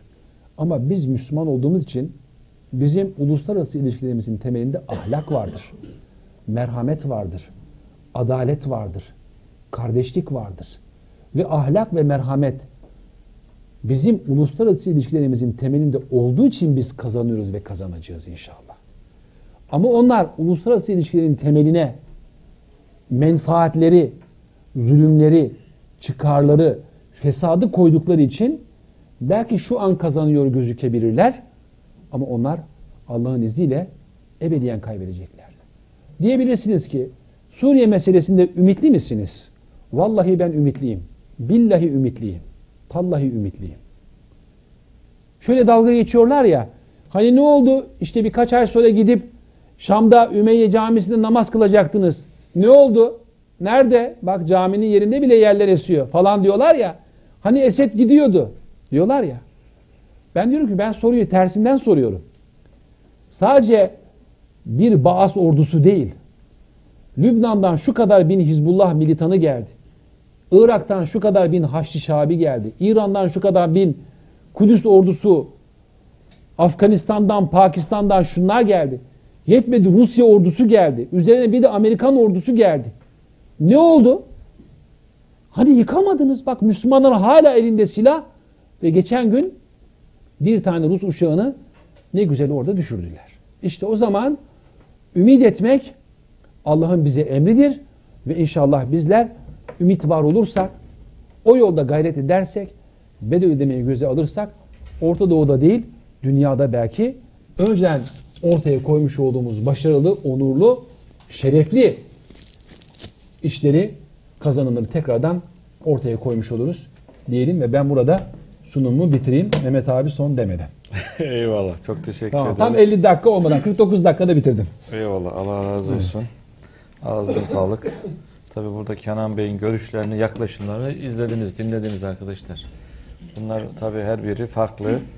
Derinlemesine tartışılması, değerlendirilmesi gereken konular. Ee, inşallah bu dünyanın ve Türkiye'nin geldiği noktada inşallah aklı selimle, Allah'ın yardımıyla, birlik ve beraberlik içerisinde, dayanışma içerisinde bu zor günleri atlatırız. Umut ve ümit ediyoruz, dua ediyoruz İnşallah. inşallah. Evet, soruları, görüşleri, katkıları olan arkadaşlar varsa hemen sırayla el kaldırırsanız herkese e, hızlı bir şekilde soru sor- sorma imkanı, katkı sağlama imkanı vereceğiz inşallah. Buyurun. Hemen mikrofonu alalım. Mikrofonu alalım. Mikrofonu. Yakın tutarsak mikrofonu. Bu Tamam açık açık siz yakın tutun. kısa süre Birleşmiş Milletler oylaması oldu bu şey e, Kudüs'le ilgili. Kudüs'le ilgili. Evet. E, orada Amerika ve İsrail'e karşı Türkiye çok ciddi bir e, kazanım sağladı ama Batı ülkeleri de yani bu İngiltere, Almanya'da destek verdi. Bunu nasıl açıklarsınız? Daha Evet. Evet. Güzel bir soru. Aslında onu atladım ben. E, Hakikaten doğru söylediniz. Ee, mesela Türkiye'nin Kudüs'le ilgili ortaya koymuş olduğu hakikaten yani e, kendisinden beklenenin çok çok üzerindeki o performans, hız, sürat ve kuşatıcı söylem e, Amerika'yı e, itibarını resmen yani ne kadar itibarı var diyeceksin ayrı bir şey ama Amerika kendi açısından Batı açısından hakikaten yerle bir etti. Ve belki de hani işte önümüzdeki dönem biz PKK'ya, YPG'ye şu kadar milyon dolar yardım yapıyoruz söylemlerinin temelinde de Kudüs kararının bozulmasına ilişkin Türkiye'nin ortaya koymuş olduğu bu tavrında etkili olduğu söyleniyor. Bu doğru. Birincisi. İkincisi mesela Zeytin Dalı harekatına ilişkin her ülke açıklama yaptı. Mesela ilk e, rahatsızlığı belirten ülke İran'da. Enteresan değil mi mesela İran'la işte kardeş dost filan diyoruz. İran'da. İkincisi Amerika'ydı. Üçüncüsü şuydu buydu. Ama desteğini ilk açıklayan ülke İngiltere'ydi. Bu enteresan bir şeydir. Normal şartlarda hep biz şöyle düşünüyoruz. İngiltere Türkiye'ye karşı Orta Doğu'da kurulan tuzakların müsebbibi filan vesaire. Denir. Doğru olabilir. Ama bir dönem için. İki, Amerika ile İngiltere'nin içtiği su bile ayrı gitmez denilir. Demek ki artık içtikleri su, yedikleri yemek ayrı gidiyormuş. Neden? Çünkü Amerika'nın İngiltere'ye ve hasreten Avrupa Birliği'ne karşı uygulamış olduğu siyaset hem İngiltere hem de Avrupa Birliği açısından kabul edil- edilebilir nitelikte değil. Mesela şöyle bir şey. Dün Amerikan Dışişleri Bakanı Tillerson e, buraya gelmeden önce, akşam buraya gelmeden önce e, önce Ürdün'e gitmişti, sonra Lübnan'a gitmişti. Fotoğrafı hepiniz görmüşsünüzdür. Tillerson koltukta tek başına oturuyordu. Ya böyle bir şey olmaz normal şartlarda. Yani Lübnan Cumhurbaşkanı'nın önce onu orada karşılaması gerekirdi. Yani diplomatik bir skandaldır bu. Orada tek başına oturttular. O resmi çektiler. İki, Lübnan bayrağının yanına Amerikan bayrağı koymadılar. İkinci gol. Üçüncü gol bakın ne kadar ayıp bir şey. Yani misafir gelmiş adam hiçbir şey değilse bile adamın yanına bir bardak su koymadılar. Bak bir bardak su koymadılar. Yani Öbür tarafta Ve- var ama bunlar. Tabii tabii hepsi var. Yani Lübnan bayrağı var, var. Şu var, bu var. Hatta bir de bir de koltuk krizi vardı affedersiniz. Evet. Şimdi şunu söylemek istiyorum. Yani Amerika'ya dönük tepkiler esasen daha da büyüyebilir ve Türkiye'nin almış olduğu bu pozisyon o tepkilerin hepsini büyütmeye dönük bir hamle oldu. Ve bence Trump yönetiminin de Amerikan yönetiminin de öfkelenmelerinin önemli sebeplerinden bir tanesi de bu. Bakın Merkel 3 defa en az canlı yayında el tutuşalım diye söylediğinde ki Almanya Türkiye ekonomisiyle kıyaslanamayacak bir ekonomidir. Tutu- yani elini uzatıyor kadın öbürü hiç yani ıslık çalıp havaya bakıyor Trump. Bu sadece onun kabalığı, nezaketsizliği, görgüsüzlüğü değil. O orada açıkça Almanya üzerinden bütün bir Avrupa Birliği'ni küçük düşürmeye, tahkir etmeye, tezif etmeye, onu bir noktada yani ben size aslında e, adam yerine bile koymuyorum demeye getiren bir şeydi. Bu sebeple Kudüs kararına ilişkin e, alınan o e, hızlı bir biçimde alınan e, bu tavırda Avrupa Birliği çok büyük bir oran Türkiye'de hareket etti. Bakın mesela bugün dün e, e, Almanya'ya giderken e, Binali Yıldırım dedi ki ya dedi bizim referandum vardı. Bizde bir iç gerilim vardı. Almanya'da da seçimler vardı. Orada da bir iç gerilim vardı. Artık bu söylemleri bırakalım. Biz Almanya ile eskisi gibi dost olalım. Ama Deniz Yücel krizi var dedi. Ya kardeşim her duruşma bir umuttur dedi. Tesadüfe bakın ki ertesi gün o duruşma umuda dönüştü ve Nasıl Deniz Yücel serbest kaldı. Ama diyeceksiniz ki ya bu nasıl bir umut kardeşim hemen tecelli ediyor. Ama bir hafta önce de e, oradaki DİTİP yani diye, tam açıklam, açılımı neydi? E, Diyanet İşleri Türk bilmem filan vesaire işte neyse orada Diyanet Teşkilatı'nın bir e, birimi var. Oraya ilişkin açılan casusluk davalarını da Almanya geri çekti. Hani Türkiye'de hukuk var mı yok mu tartışılır. Ama bu örnekten yola çıkarsak Almanya'da ya da Avrupa Birliği'nde de hukuk olup olmadığı tartışılır. Bu sebeple Bir tek kabiliyet var. evet benim kanaatim Türkiye'nin Avrupa Birliği ile yaklaşarak, yakınlaşarak ki ben defalarca bunu yazdım ve hala o görüşteyim. Avrupa Birliği'ne güvendiğimiz anlamında değil. Fakat Avrupa'nın daha yumuşak güç oluşunu ve daha yakın temasta coğrafi olarak en azından daha yakın temasta oluşumuzu göz önünde bulundurarak Türkiye'nin Avrupa Birliği ile yakınlaşmasını ve bu yakınlaşmayı vesile kılarak Avrupa ile Amerika arasındaki e, çatalı açma yolunda adım atmasını ben bölgenin e, selameti açısından doğru buluyorum. Çünkü biz orada onlarla beraber hareket ettiğimiz oranda aslında Rusya'ya karşı da elimizi güçlendirmiş oluruz. Çünkü Rusya çok tehlikeli bir devlet. Hakikaten şöyle böyle değil.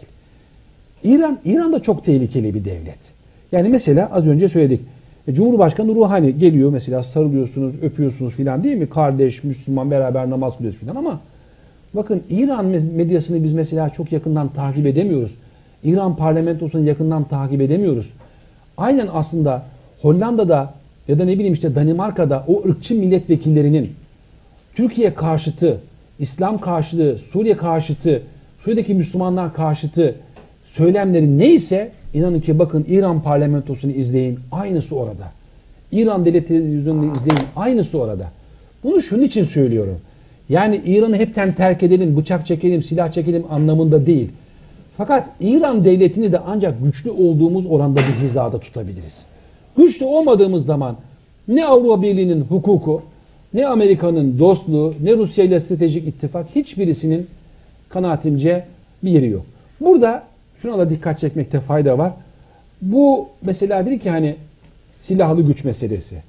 Hani mesela bazen abartılıyor televizyonlarda işte insansız hava araçları, e, silahlı in, insansız hava araçları filan, SİHA, İHA abartılıyor filan deniliyor. Hakikaten bazen abartılıyor böyle çok övünmeci filan bir şeye girmemek lazım. Ama şunu bilelim ki 1974'te Türkiye olanca zayıflığına rağmen yani neredeyse çıkartma gemilerine mazot koyacak gücü olmayan bir Türkiye yani Ecevit, Erbakan yani Milli Selamet ve CHP ittifakının koalisyon olduğu bir dönemde bu harekatı yaptı ve ta Magosa'yı geçti. O şimdi Yeşilat olarak bilinen bölgeye kadar ilerledi. Şimdi Türkiye o dönemde kıyaslanamayacak kadar güçlü bir ülke. Bu sebeple Türkiye'deki kamuoyu Zeytin Dalı harekatını ondan önce de Fırat Kalkanı harekatını bence e, stratejik olarak takdir edebilmiş değil. Tabii çok çok övünmeler falan olduğu için ya da çok çok sövgüler olduğu için gereğini takdir edemiyoruz. Ama onu takdir edersek bence Kudüs kararının e, bize getirisini de daha iyi anlamış oluruz diye düşünüyorum. Evet. Peki. Buyur Şahin Bey. Hemen mikrofonu iletelim. Koş. Önceden şöyle el kaldırırsanız biz organize ederiz şeyi arkadaşlar. Ben en son gelenlerdenim ama Hoş geldin. Hoş geldiniz. gelirken arabada YouTube'dan izleyerek geldim sizleri. Maşallah. ne Kaza güzel olmadıysa iyi. Yok kaza olmadı. Allah razı olsun. Zaten trafikte bekleyerek geldiğimiz için bir kaza olmadı. Yavaş yavaş geldik. Şimdi ben e, Kuzey Irak referandumuyla Orta Doğu Türkiye'nin politikalarını nasıl bir etkiledi? Özellikle İran'ın referandum karşısındaki tutumu, Türkiye'nin ve merkezi Irak hükümetinin tutumu Barzani'yi geri adım attırdı. Dolayısıyla şu andaki Türkiye'nin politikaları biraz daha e, ileri seviyede uygulanmaya başladı Orta Doğu'da. Dola- eğer tam tersi olsaydı, referandum başarılı olsaydı, Barzani yere adım atmasaydı, Amerika'da bir şekilde zaten o işin içindeydi. İsrail de o işin içindeydi. Şimdi neyle karşılaşabilirdik acaba? Evet. Teşekkürler. Tabii e, yani öngörülmesi yani mantıken biraz kolay olabilir ama tabii yani gerçekleşmemiş bir şey bilemeyiz. Fakat şöyle bir şey var ki e, yani Türkiye'nin e, kanaatimce söylem düzeyinde Kuzey Irak'ta ortaya çıkan tabloya dönük daha yumuşak davranması iyi olabilirdi. Çünkü şöyle bir şey yani aslında bugün Kuzey Irak'ı var eden e, temel güç özellikle son 15 yıldaki yani Tayyip Erdoğan hükümetlerinin e, politikalarıdır. İkincisi e, tabi Amerika'nın bölgeye dönük özellikle Kuzey Irak üzerinden bir politikası var ama şunu da görelim ki aslında o bölgede ki yani bizim Musul bölgesi dediğimiz yani Musul Kerkük değil Musul bölgesi Musul vilayeti içinde Kerkük de var Süleymaniye de var Doğuk da var hepsi var. Bu bölge esasen yeni değil. Yüzyıllardan beri bizim neredeyse bir uç beyliğimiz olarak teşekkür etmiş bir bölge.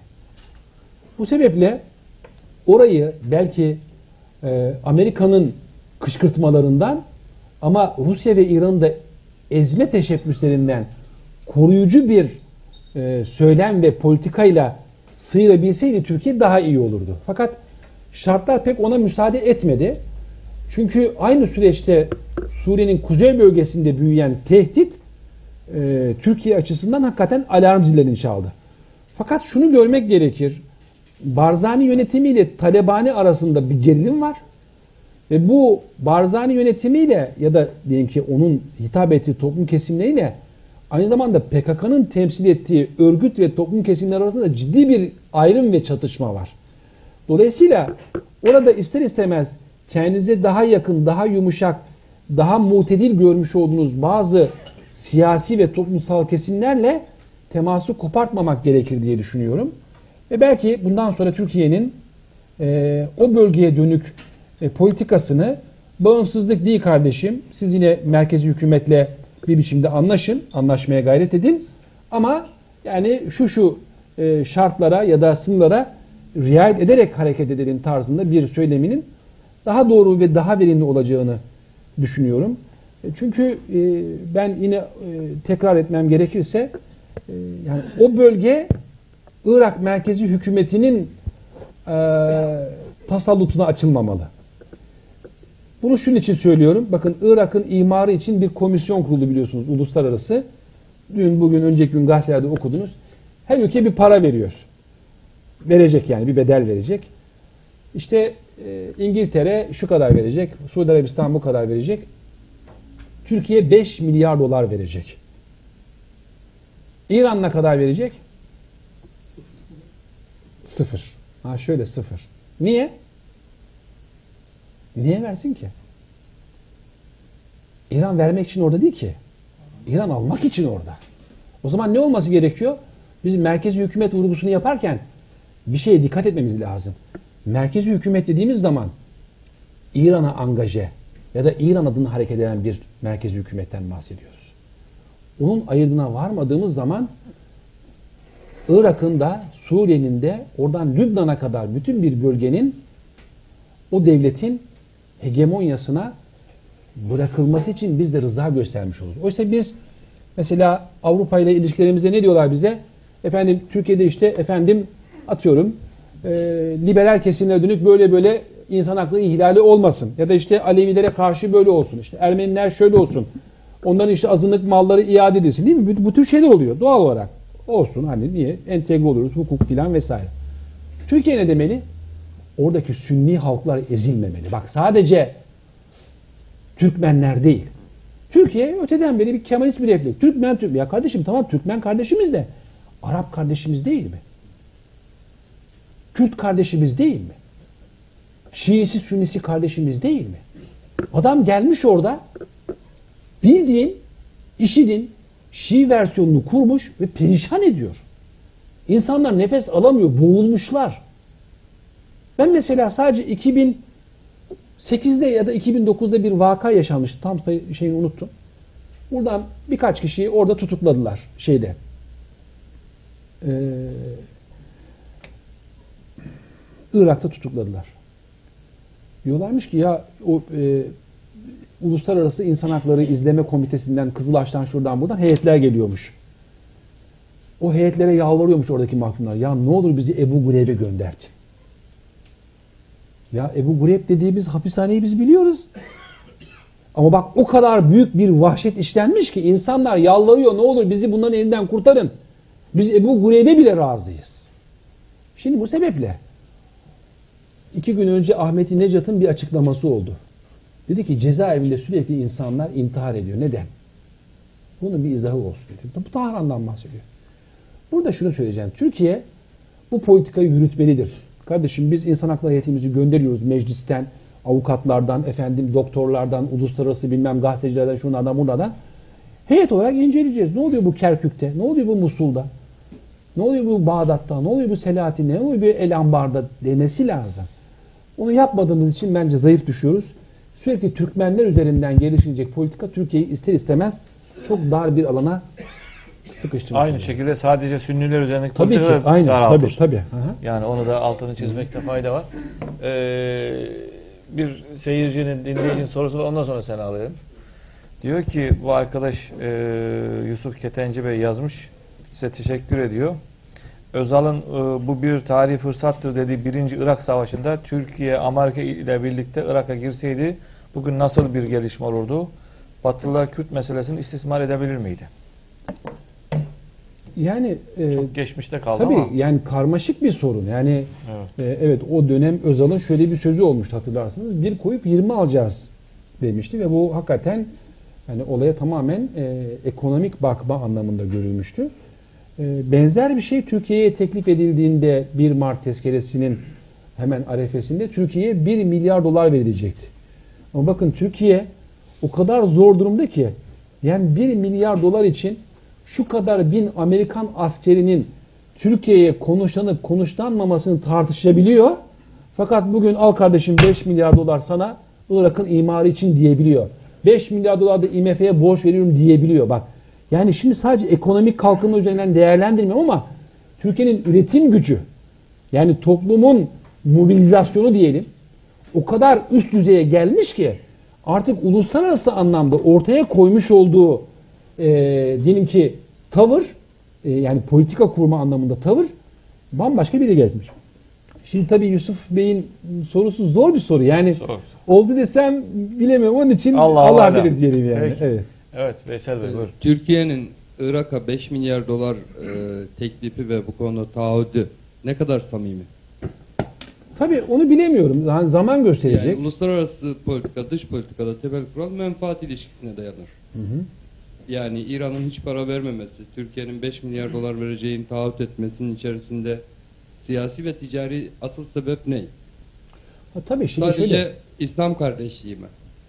Tabii yani şöyle bir şey. Yani hiçbir Tartışılması gerekir diye düşünüyorum. hiçbir şeyi tek bir faktöre indirgeyemeyiz. Yani e, Türkiye hani bir yatırım yapıyorsa bu yatırımın ekonomik bir karşılığı vardır ama ekonomik bir karşılığının ötesinde başka karşılıkları da vardır.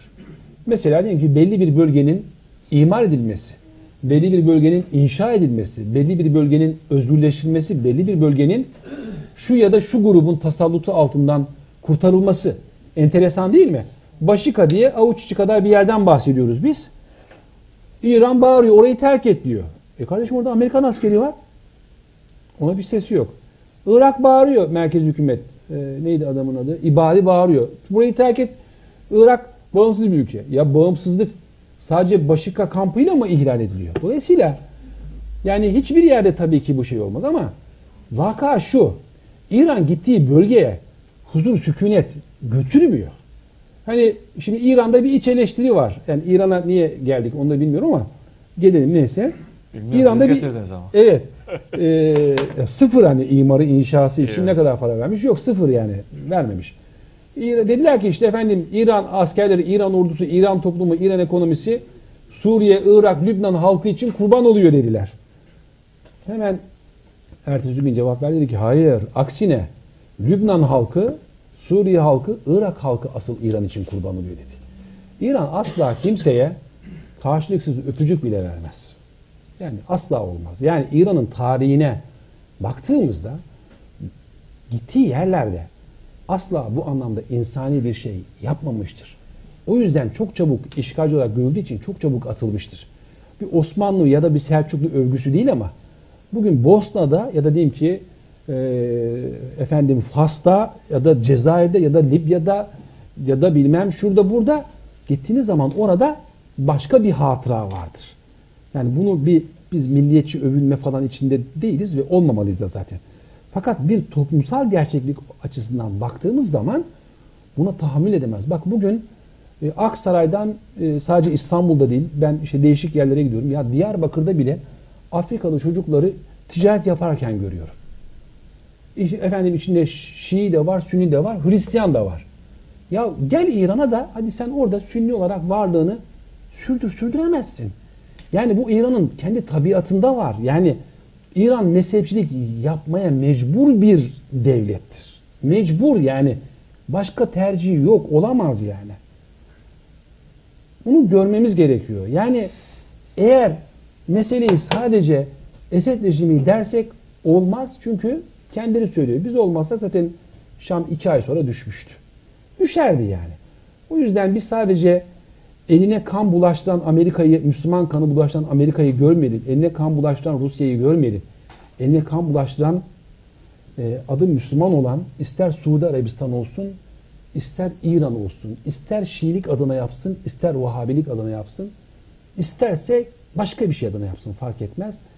Cinayeti biz cinayet olarak görmeliyiz. İşgali işgal olarak görmeliyiz diye düşünüyorum. Aksi durumda e, o hani dedik ya az önce ideolojik bakış. ideolojik bakış olur. E, Batılıların e, buraya baktığı gibi yani buraya medeniyet getirdik derler. Olur biter yani. Evet. Buyurun hocam. Hocam iyi akşamlar. Hepinize Ee, inşallah. bu Körfez kriziyle ilgili Türkiye o tarihte dik dursaydı bizim bu anki konjonktürümüzde ne olabilirdi? Şimdi Körfez krizi birkaç defa oldu. Yani birinci Körfez, ikinci Özel, Körfez. Özal'dan diyorum yani e, o tarihlerde. Onu bilmiyorum ama mesela son dönemdeki Ramazan ayında gerçekleşen bir e, Körfez krizi vardı. Suudi Arabistan, Birleşik Arap Emirlikleri, Mısır, Amerika Birleşik Devletleri Başkanı Trump'la bir araya geldiler. Biliyorsun şöyle bir e, büyülü bir küreye el sürüp orada böyle bir Alaaddin'in sihirli lambasından bir şeyler çıkarttıklarında o sihirli lambadaki cin dedi ki biz Katar'a ambargo uyguluyoruz. Çünkü Katar ihvanın ve e, Hamas'ın yanında duruyor dediler. Orada mesela Katar'la beraber kim hareket etti? Hemen o gün meclis toplandı neredeyse yani bir gün üç gün neyse toplandı ve buradan oraya 200 mü 400 mü asker hemen gitti. Askerin gitmesindeki amaç neydi? Bir darbenin engellenmesiydi. Yani şimdi Türkiye'nin e, tabii ki siyasal tavrı önemli. Yani sadece burada asker meselesi filan değil. Siyasal olarak baktığımızda şu tavır önemli. Yani orada eğer deseydi ki Suudi Arabistan'dan bize şu kadar para gelir, Birleşik Arap Emirlikleri de bu kadar verir, Mısır'la da ticareti iyileştiririz diye baksaydı inanın orada Katar'ın boğulması işten bile değildi. Ya da tamamen İngiltere ve Amerika'nın affedersiniz e, kucağına oturmuş olurdu. Fakat burada hani Bosna meselesine sahip çıkar gibi Katar'a sahip çıkarsanız Bosna meselesine ya da Azerbaycan meselesine sahip çıkar gibi Suriye meselesine sahip çıkarsanız kısa vadede bir şeyleri kaybediyor olabilirsiniz ve kaybedeceğiz de. Ama savaş dediğimiz zaman bu böyle bir yılda, üç yılda, beş yılda bitecek bir mesele değildir. Bakın buradan Osmanlı döneminde bir sürü yere kervanlarla şey gönderilmiş yani. Kimi zaman gıda gönderilmiş, kimi zaman altın gönderilmiş, kimi zaman silah gönderilmiş, kimi zaman asker gönderilmiş, kimi zaman başka bir şey. Bu böyledir yani. Politika bunun üzerine kurulu olur ve kurulmalıdır da. Ama şimdi Türkiye'nin bu noktada hani hep sert güçlü olmaz ama diplomatik olarak baktığımızda bir harekat yapacak. Bakıyorsun hemen hop birileri Moskova'ya uçuyor. Genelkurmay Başkanı ya da MİT Müsteşarı. Bir bakıyorsun İngiltere'ye gidiyor, bir bakıyorsun bilmem şuraya gidiyor. Dolayısıyla tekil anlamda bir siyaset yürütülmüyor. Aynı anda aynı adamlar Tahran'a da gidiyorlar. Diyorlar ki ya biz böyle böyle yapacağız. Onlar da şöyle şöyle yapacağız. Yani bir taraftan baktığımızda yüz yüze gülen insanlar belki de masanın altından birbirine tekme atıyorlar. Ve belki de tabancayı çekip kılıfından çıkartmadan tak tak oradan ateş ediyorlar. Yani bu işler biraz böyle oluyor herhalde. Evet. Evet. Sen ikinci sorun var herhalde. Hocam e, siz demin sö- söylediniz ki silah konusunda şu anda bizim e, Türk askerinin savaşmış olduğu bizim makine kimyanın ya da bizim ürettiğimiz e, teknoloji değil mi ya silahlar?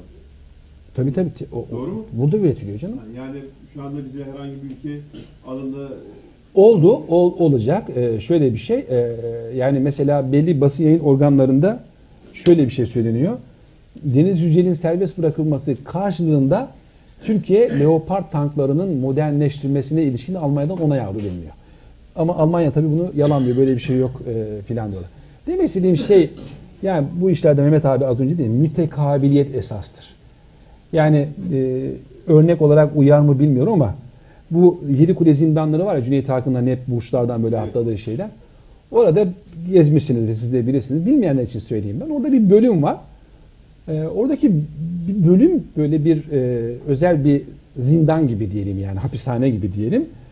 O şöyle olmuş. Osmanlı bir yere elçi gönderdiği zaman elçi göndermeden önce göndereceği ülke elçi göndereceği ülkenin orada temsilcini alırmış tutarmış. Ta ki kendi elçileri sağ selamet buraya ulaşıncaya kadar.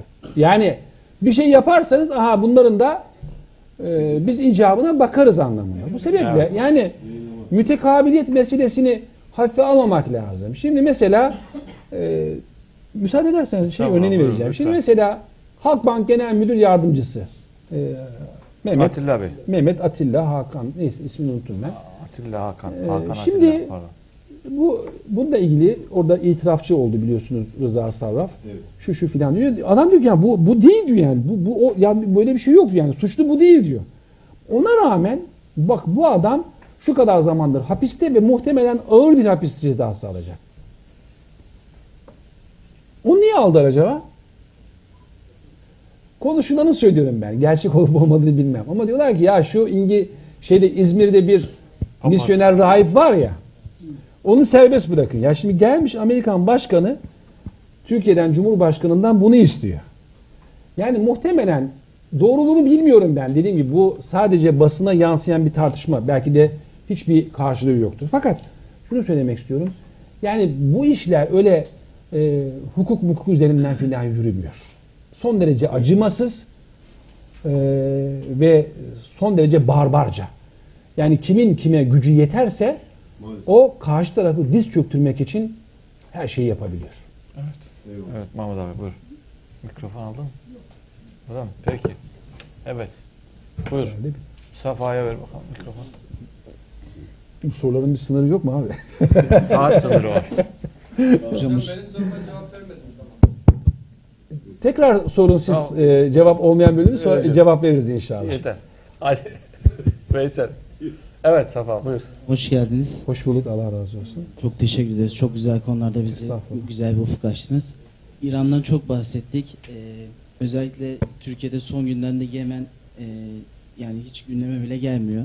Ve Yemen'de her 10 dakikada bir çocuğun öldüğü, e, milyonlarca insanın açlık sınırının olduğu haberleri geliyor. Ve şu, şu an son dönemde neden olduğunu bile biz bilmiyoruz. Sizler de İslam coğrafyasını yakından takip ediyorsunuz. Ee, Yemen'de bir mezhep savaşı var. Ee, İran'ın ve Suudi Arabistan'ı başta aktör olarak yürüttüğü bir savaşta nasıl bir sonuç çıkabilir ve son durum nedir? Ee, Suriye doğru giden Suriye gibi bir hale dönüşüyor. O konudaki düşüncelerinizi merak ediyorum. Aslında siz e, soruyu sorarken e, cevabı vermiş oldunuz. Yani bir tarafın e, Şii fanatizmini, öbür tarafın Vahabi fanatizmini e, sürekli tetiklediği, körüklediği bir vasattan asla ve asla hiçbir yere hayır gelmez. Bence Suudi Arabistan'ın varlığı İran'a meşruiyet kazandırıyor. Ama İran'ın varlığı da Suudi Arabistan siyasi politik anlamda söylüyorum meşruiyet kazandırıyor. Dolayısıyla biz bu uçlara razı olmak durumunda değiliz. Yani Suudi Arabistan az önce söylediğiniz yıllardan beri Ali Abdullah Salih üzerinden Yemen'i kontrol ediyor değil mi? Ve Yemen gibi bir ülkede yani yani küçücük çocuklar ya ishalden ölüyor. Koleradan ölüyor. Gıdasızlıktan ölüyor. Perişan durumda. Ve Suudi Arabistan işte şimdi yeni kral olan Selman'ın oğlu e, Muhammed bin Selman işte o atak yapacağız bilmem şu yapacağız bu yapacağız ve adamlar saldırıyorlar. Saldırıyor dediğim ne? Havadan geliyorlar. Aynı Rusya hesabı, aynı Amerika hesabı. Bombayı bırakıyor gidiyor. Orası okulmuş, hastaneymiş, düğün eviymiş, cenaze eviymiş. İnan orada ordu, ordu, ordu falan da yok ortada. Suudi Arabistan'ın abuk subuk böyle dengesiz hareketleri var. Cinayet işleniyor. Diyorlar ki yok biz bilmem şunu yapmadık bu İran'ın yalanı. Ama şöyle bir şey var ki bizim İslam coğrafyasını ve İslam dünyasını bu iki ülkenin ki ikisi de bölgesel anlamda bir hegemonya devletidir. İkisi de bence İslami bir şeyi temsil etmiyorlar. E, Müslüman bir toplumudur. Toplum Müslümandır. Biz toplumu konuşmuyoruz. Devlet olarak asla ve kat'a İslami ve insani bir hedefleri olduğunu düşünmüyorum. Yani az önce dedim ya adam gel- niye kardeşim Suriye halkını. Evet. Ee, Ne Türkiye'nin insani hedefi var. Tamam İslam hedefi yok ama. İslami hedefle insani hedef birbirine yakındır. En azından Eyvallah. insanların iradesine tasallut etmezsek, ipotek koymazsak, birilerini şu mezhebe bu mezhebe tabi olacaksın diye zorlamazsak bu bile İslam'ın bize öğretmiş olduğu, öngörmüş olduğu bir şeydir. Yani e, ne olacak buraya geldik biz İstanbul'a geldik. Ermeniye sen Katolik olma, Protestan ol mu dedik. Böyle bir şey yok. Neyse adam aynısı kaldı. Hepsine biz aynı muamelede yani e, zımmi e, şeyi yaptık. Bunu şunun için söylüyorum. Yani Türkiye eğer bu iki devletin ortaya koymuş olduğu ifsad edici politikaları bitirebilirse bence o zaman işin rengi değişir. O zaman hani e, Türkiye'de kendi insani İslami misyonunu yerine getirmiş olur. Yani ben şöyle düşünmüyorum onu tekrardan vurgulayayım. Yani her şey Türkiye merkezli olarak bakmak zaten yanlış bir şey olur. Bu doğru değil. Yani bana göre Bosna İslam dünyasının öncüsü olacaksa orası olsun biz tabi oluruz. Ya da bilmem Malezya, Endonezya olacaksa oraya tabi olurum. Ben böyle bir şey de değilim. İran olacaksa İran'a tabi olurum. Ama yapıp ettiklerine baktıklarımızda değerlendirdiğimizde maalesef ortada iyi niyetten eser göremiyorum ben. Peki. Evet İhsan buyur. Hızlı. Bu- Var mı başka soru? Son oluyor bu. Başka? Siz de istiyorsunuz. Evet. Başka? Hocam teşekkür ediyorum. Öncelikle. Sizde var. 3. Evet. Buyur. Şimdi e, bu kadar sorunların hepsinin karşısında e, çözüm ya da e, çözüm olarak ya da işte dirayetli durabilecek tek ülke şu anda Türkiye olarak görüyoruz. Ve bunda da Ali Bey siz şöyle ortaya gelseniz ben sizi göremiyorum şöyle. Evet. Siz buyurun. Şimdi sizin de konuşmanızın içinde söylediğiniz şekliyle yani büyük bir kısmı da şu anda e, Cumhurbaşkanımızın omuzlarında ilerliyor bu şey süreç.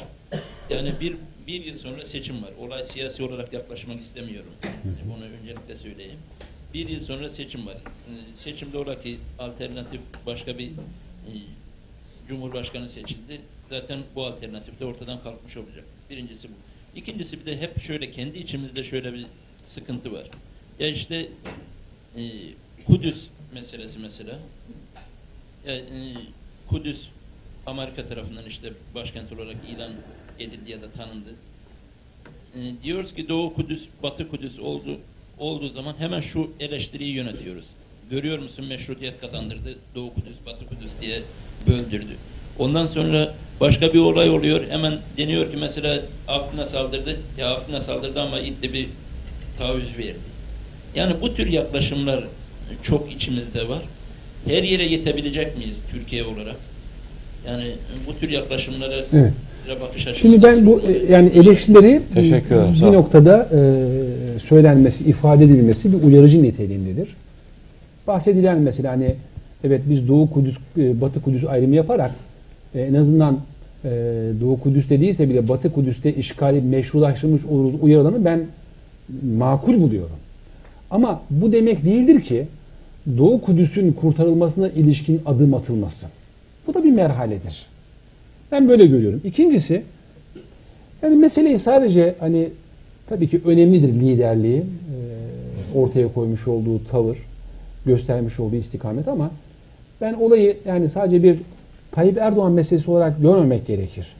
Neticede bu toplum, bakın mesela Suriye meselesi ortaya çıktığından beri e, bir takım sorunlar çıktı. Yani 3,5 milyon insan buraya gelmiş. Bu kolay bir şey değil. İstanbul sokaklarından yani ben Bursa'ya gidiyorum. Bursa'da Adapazarı'na gidiyorum. Adapazarı'nda nereye gitsem her yerde Suriye çıkıyor karşımıza. Ama bakın ona rağmen bunu gerçekten hani öyle bir esnek bir şey oldu ki emdi yani. Yani bazı yerlerde PKK'lıların, bazı yerlerde MHP'lerin, işte Türk milliyetçiliği, Kürt milliyetçiliği filan vesairesinin dışında ciddi bir olay olmadı. Yani bu şunu gösteriyor. Hani bu e, Edmondo Amikis'in bir kitabı var. E, 1878 yılı İstanbul'u diye. Bu Çocuk Kalbi kitabının yazarı. İtalyan seyyah. Bu adamcağızın İstanbul kitabına baktığımızda İstanbul'u tabi tarihi eserleriyle anlatıyor. Boğazıyla, efendim manzarasıyla, şuyla buyla ama daha önemlisi sokağıyla, çarşısıyla, pazarıyla, köprüsüyle, esnafıyla, eşrafıyla, kilisesiyle, kılık kıyafetiyle, insanların konuşulduğu, konuştuğu dille anlatıyor. Ya orada bakıyorsunuz hakikaten bir imparatorluğun ki Osmanlı kendisine bir imparatorluk ismini vermedi. Bir devlet dedi ya. O devletin kuşatıcılığının cezbediciliğinin ve farklı, çok çok farklı, rengarenk bütün unsurları bir nizam, bir intizam içinde tutuşunu anlatıyor. Belki bu bir noktada bize kalan bir tarihsel bir mirastır, kültürel bir mirastır. Yani hani diyor ya hor görme garibi bir derdi vardır, onun da senin gibi Allah'ı vardır. Evet bir şarkıdır bu ama neticede garibi hor görme kardeşim. Biz de muhacir geldik. Kimimiz e, bugünkü Yunanistan topraklarından, kimi Bulgaristan, kimi Romanya, kimi Bosna, kimi Arnavutluk, kimi bilmem Gürcistan, kimi başka bir şey. Geldik bir yerlerden. Ama kimse kimseye bu anlamda bir şeyden bakmıyor yani. O sebeple evet risk var mı? Var. Ama bu riski salt olarak yüklenen kişinin, üstlenen kişinin Cumhurbaşkanı olduğunu söylememek gerekir. Tarihi evet bir kahramanlığı nedir ama tarihi kahramanlar üzerinden e, izah etmek çok makul bir şey değildir. Burada bir toplum var arkasında duruyor. Yani mesela şöyle buradaki insanların çoğu 15 Temmuz'da bilmiyorlardı Tayyip Erdoğan nerede, öldürülmüş mü, esir mi alınmış bilmiyorlardı. Ama herkes koşuyordu köprüye. Herkes sokağa çıkıyordu. Niye? Çünkü bu bilinç toplumun damarlarına, ruhuna, genlerine işlemiş. Böyle bir direniş geleneği var elhamdülillah. Bundan sonra da olacak inşallah. Evet. Eyvallah. Buyurun Üstad. Ver mikrofonu. Evet. Sonra Mahmut Bey'i alıyoruz, bitiriyoruz. Hoş geldiniz. Allah razı olsun. Sağ olun. Bir yakın tutarsanız. İran İslam İnkılabı Suriye olaylarına kadar bölgede hiçbir zaman mezhepçi veya hegemonyacı şeklinde değerlendirilmiyordu. Türkiye'deki özellikle İslami cemaatler bu noktada hemen hemen söz birliği etmişçesine hep İran lehinde, Hizbullah lehinde konuşuyorlardı. Fakat Suriye olayı devreye girer girmez birdenbire e, sahne değişmeye başladı. Hı hı. Oysa biz öteden beri biliyorduk ki Suriye ile İran arasında çok önceki yıllarda da ta Baba Esed zamanında da görüşmeler vardı. Yani orayla ilgili çok tartışılır konular var o Hama katliamı vesaire ama şu bir gerçekti ki Suriye İran'ın dünyaya açılan tek kapısıydı. Aynen. Bu noktada gerek Hizbullah'ın gerek İran'ın ki ikisini bir değerlendirmek lazım. Onlar şöyle diyordu argüman olarak kullandıkları. Biz direniş cephesi olarak Suriye'nin yeniden ikinci bir İsrail kurmasını istemiyoruz. Bu ise Kürdistan şeklinde tecelli edeceği için ilk etapta Suriye parçalanmak istiyor. Ardından Kuzey Irak'taki, Suriye'deki, Türkiye'deki ve İran'daki Kürt bölgeleri birleştirilerek Büyük Kürdistan kur, kurdurulması isteniyor ve bunun da İsrail için atlama taşı olarak kullanılması istiyor. Büyük İsrail'in gerçekleşmesi için. Şimdi bu durumda şu andaki hal üzere konuşuyorum. Amerika'nın özellikle Fırat'ın doğusunda PYD'yi palazlandırması söz konusu. Şimdi Amerika e, Suriye'nin kuzeyinde Fırat'ın doğusunda o ciddi koridoru, o bantı niye oluşturuyor? Yani PYD ile Amerika'nın ne ilgisi var? Şimdi biz bu noktada özellikle Amerika ile olan ilişkilerimizde elbette ki bir denge unsurunu gözetmek zorundayız. Yani birisi ağır siklet boks şampiyonu, öbürü tabiri caizse sinek siklet. Yani bunu kabul etmek lazım. Ancak bizim gerek Afrin'le eğer ileri safhaya gidilecekse Münbiç'i ve Fırat'ın doğusuyla ilgili bunlarla bizim görüş tutmamız mümkün değil. Ve eğer biz bu noktada savaşmaya gidersek Allah korusun Türkiye'nin durumu çok kötüye gidecek demektir. Ancak şu bir gerçek ki yıllardır PKK'yı kuranlar işte FETÖ'yü besleyenler ve, ve hala da besliyorlar, göndermiyorlar bize. Bunları biz sivrisinek olarak sayarsak ki saymamız gerekir diye düşünüyorum ben. Yani PKK'yı da PYD'yi de biz bunların hepsini öldürsek, hepsini yok etsek, terörün kökünü keseceğiz diye. Ki burada da bir katliam söz konusu bana göre. Daha sonra ne olacak? Bu bataklığı üretenler ki bu bataklığın başı, terörist başı Amerika'dır. Yeniden üretmeyecekler mi? Bizim bu kadar Afrika'ya girmemiz, silahlarımızı, askerlerimizi, paramızı Allah korusun yani o Mehmetçiklerimiz elbette ki şehittir. Allah onlardan razı olsun. Allah onları muzaffer etsin, muvaffak etsin. Ama bunların yerine bizim Amerika ile masaya oturup kardeşim sen ne diyorsun? Öyle külhan beylenmeye falan gerek yok. Ne istiyorsun? Sen neden PYD'yi tutuyorsun? Neden bu adamlara tırlar dolusu, uçaklar dolusu silahı getirdin? Gayen ne? Herkes diyor ki Suriye'nin e, toprak bütünlüğünden yanayız diyor. Ama çok açık bir şekilde görünüyor ki Türkiye de Suriye'nin toprak bütünlüğünden yana değil. Neden? ÖSO'yu niye destekliyor? E, o bölgeden e, ÖSO'nun oraya yerleştirilmesi için orada da bir bölge. Öbür tarafta Laskiye'de Alevi devletinden bahsediliyor. Öbür tarafta güneyde Kürdistan'dan Evet. bahsediliyor. Dolayısıyla yani bütün bunlara hesap ettiğimiz zaman olaylara daha objektif bakarak İran'ın ben Rusya'yı ve Amerika'yı kesinlikle burada gasip olarak görüyorum ama bölge ülkeleri olarak gerek İran, gerek Suriye, gerek Irak ve gerekse Lübnan'ın bölge ülkesi olarak ve haklı olarak Türkiye'nin birlikte bir araya gelerek yeni politikalar üretmesini gerektiğini düşünüyorum. Bunun dışındaki bizim çabalarımız sadece sivrisinek mücadelesiyle geçeceği için çok ciddi olarak Türkiye'ye bir fayda sağlayacağını düşünmüyorum. Hatta tem, tam tersine eğer Suriye'den sonra e, gözler Türkiye'de ise ki bunu çok söylendir, e, dillendiriyorlar. O zaman Türkiye'nin zayıflatılarak e, çok rahat bir şekilde e, yok edilmesi e, düşünülüyor diye tahmin ediyorum. Evet. Teşekkür ederiz. Evet. Şimdi e, değerli abimizin ifade ettiği gibi yani İran İslam devrimi e, ortaya çıktığında, oluştuğunda ya Türkiye'de çok ciddi bir etkisi oldu. İslam dünyasının birçok yerinde etkisi oldu ama Türkiye'de çok ciddi etkisi oldu ve Türkiye'de bir anda işte Mehmet abi de bilir, buradaki yaşı müsait olan abiler bilir. Ali Şeriati'den Mutahhariye, efendim e, Abdülkerim Sürüş'ten Zeynep Burucerdi'ye kadar e, Ali Ekber Muhteşemi'nin kitaplarından Ra Rafsan Cani'nin söyleşilerine kadar yüzlerce değil binlerce kitap tercüme edildi. Yani Türkiye'de bir sürü insan ben mesela lise son sınıftayken ben İran Radyosu'nu geceleyin kalkıyordum. E, Tahran'dan yayın yapan İran Radyosu'nu dinliyordum. BBC dinliyordum. Rusya'nın sesini dinliyordum. Ve Tahran Radyosu üzerinden gelen haberlere itibar ediyorduk. Yani kitaplar yayınladık, dergiler yayınladık, konuşmalar yaptık. Sizin de ifade ettiğiniz gibi 2006-2007'de Lübnan'a dönük savaş olduğunda biz bu savaşı yani İsrail'in saldırganlığını protesto ettik, eylem yaptık, Hizbullah'a destek olduk. Yine oluruz. Fakat tabii şimdi zaman içerisinde işin rengi değişiyor. Yani mesela ne bileyim mutlu bir evlilik başlıyor. 3 sene 5 sene iyi gidiyor.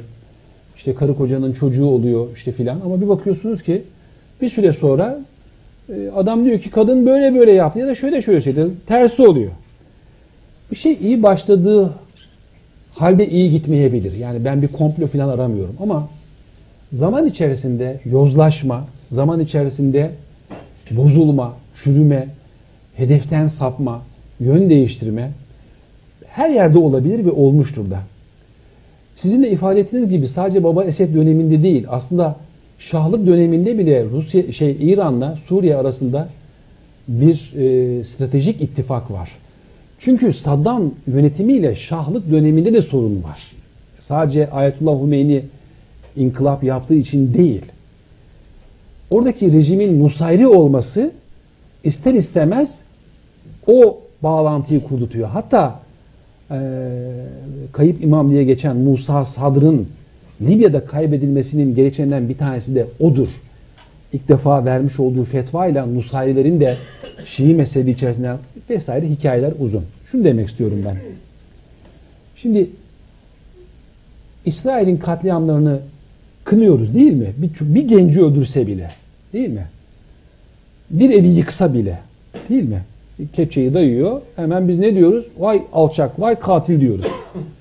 Şimdi düşünelim. Yani biz burada bazen ya trafikte yani çok eften püften sebeplerle kavga ediyoruz ya. Yani insanlar birbirinin üzerine yürüyor. Bazen sopayla vuruyor, bazen tükürüyor, küfür ediyor. Ya düşünün İran ordusu gelmiş, Kudüs ordusu.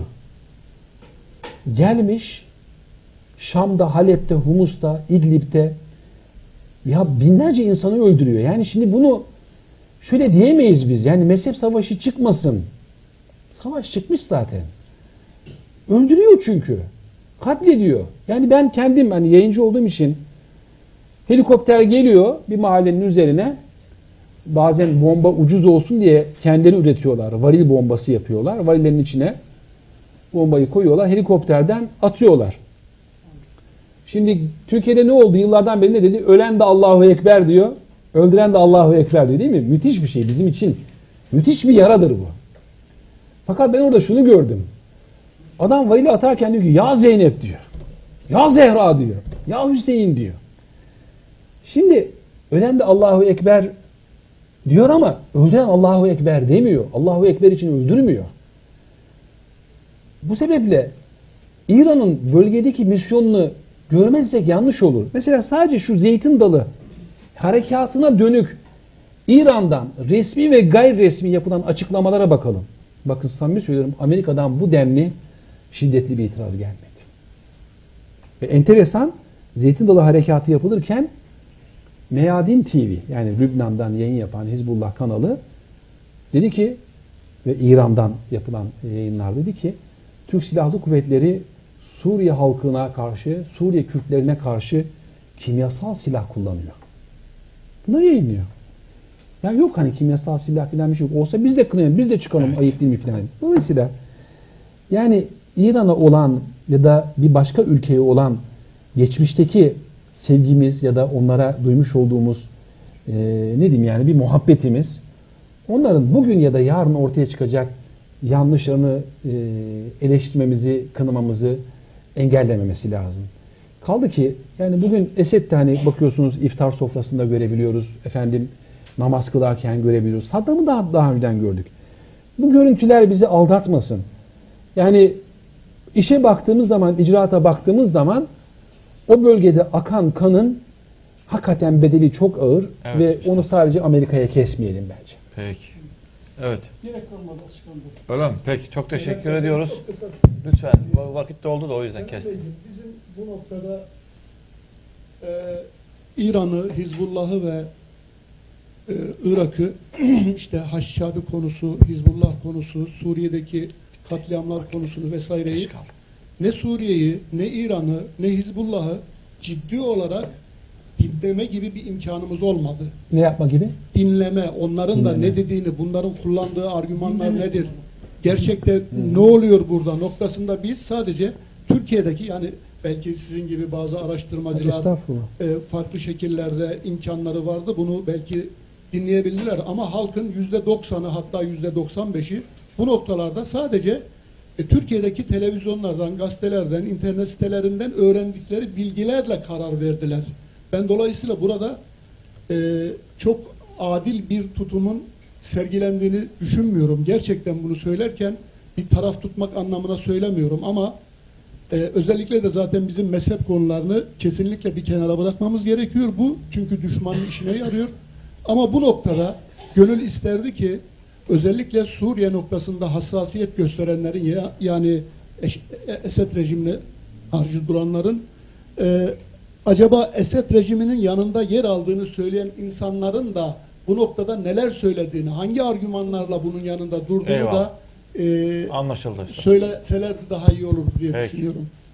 Yani şöyle yani kelam, onları evet. az çok biliyoruz zaten. Yani 1 milyon insan ölmüşken Halep'i, Hamay'ı, Humus'u, İdlib'i bu adamlar yıkmışken acaba niye yıktılar, niye öldürdüler? Hani hele bir hele bir sor desek valla ben inan o öldürülen insanlara da onların yakınlarına da saygısızlık olur diye düşünüyorum. Yani ortada katliam var. Kim öldürdü ki abi? Konuşul. Evet. Şey yaptık. Peki. Evet. Ben e, teşekkür ederim. e, Allah razı olsun hepinizden. aslında bölgemiz zor bir bölge. Asırlar Zor. boyunca zor bir bölge. E, tarih boyunca yüzyıllardır, binlerce yıldır oluşan birikimlerin bugün çözülüyor olmasının mümkünatı yok.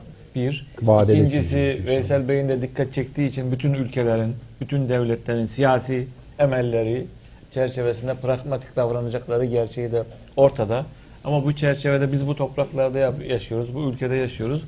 Ama bizler sa- e, sağduyunun, e, Allah'ın razı olduğu şekilde düşünce ve duygulara sahip olmaya çaba göstermemiz lazım. Bu da adalet duygusundan geçer. İnşallah. Biz dua ve temenni ediyoruz ki bölgemizde e, adaletin sürmesi, huzurun, sükunun olması. Bu konuda da bizi yönetenlere Allahu Teala'nın sağduyu, basiret vermesini dua Amin. ediyoruz, niyaz Amin. ediyoruz Amin. sizin vesilenizle. Hep beraber. Allah hep beraber bizim ayaklarımızı sabit kılsın. Amin. Ülkelerin e, kısa konjektürel siyasetlerin de halkların birbirine düşman olmalarına vesile olmaması konusunda çaba göstermemiz lazım. Halklar nihayetinde uluslararası sistemin çizdiği sınırlar çerçevesinde olduğu için onlar bizim kardeşlerimiz, dostlarımız. Hem ırkan Hatta hem öyle, sadece öyle dinen. değil. Ya biz Amerikan halkı da kardeş sayabiliriz yani. İngiltere halkının da kardeşi. Yani Yani, onlar için dolayısıyla bize silah çekmiyor. Yani siyasi- devleti tartışınca de o başka ya. İşte siyasi emeller çerçevesinde oluşan konjektürel davranışların halkların düşmanlığına vesile olmaması konusunda da biraz dikkatli olmamız gerektiği zannındayım üstadım. Bir Evet. vesile bunu seslendirmiş oldum. Buyurun son kelam. Evet. Ben de teşekkür ediyorum. Sağ olun, var olun. Ee, ben sadece şunu e, söyleyeyim. Ee, adalete, merhamete, şefkate her zaman için en başta ihtiyacımız olduğunu söyleyeyim. Fakat e, şunu da e, düşünmek durumundayız. Yani benim çocuğuma, benim eşime, benim aileme, benim evime yapılacak bir tecavüze, yapılacak bir saldırıya ben nasıl karşılık verirdim sorusunu sormadan ama niye onlar da işte asabi davrandı demeyi ben haklı bulmuyorum. Burada az önce dediğim gibi trafik meselesinden insanlar cinayet işliyorlar. Kadınlarına, çocuklarına tecavüz edilmiş. Hele bir sorun İranlar niye tecavüz etmiş dersek, hele bir Hizbullah'a sorun niye orada evleri yıkıyor dersek, valla ben e, bunu Allah katında bir Evet. hesap Tecavüz çok tecavüz sadece şey değildir. Yani Şey, tecavüz e, e, cinsi anlamda değil, değil. canım. Tecavüz kelimesi bir. İranlılar tecavüz etmiş deyince Ben, e, ben yanlış mı anladım? Siz yanlış anladınız biraz orada. Evet, evet siz yanlış anladınız. Gerçekten. E, Çok teşekkür ediyoruz. eyvallah. Savaş halindeyiz maalesef.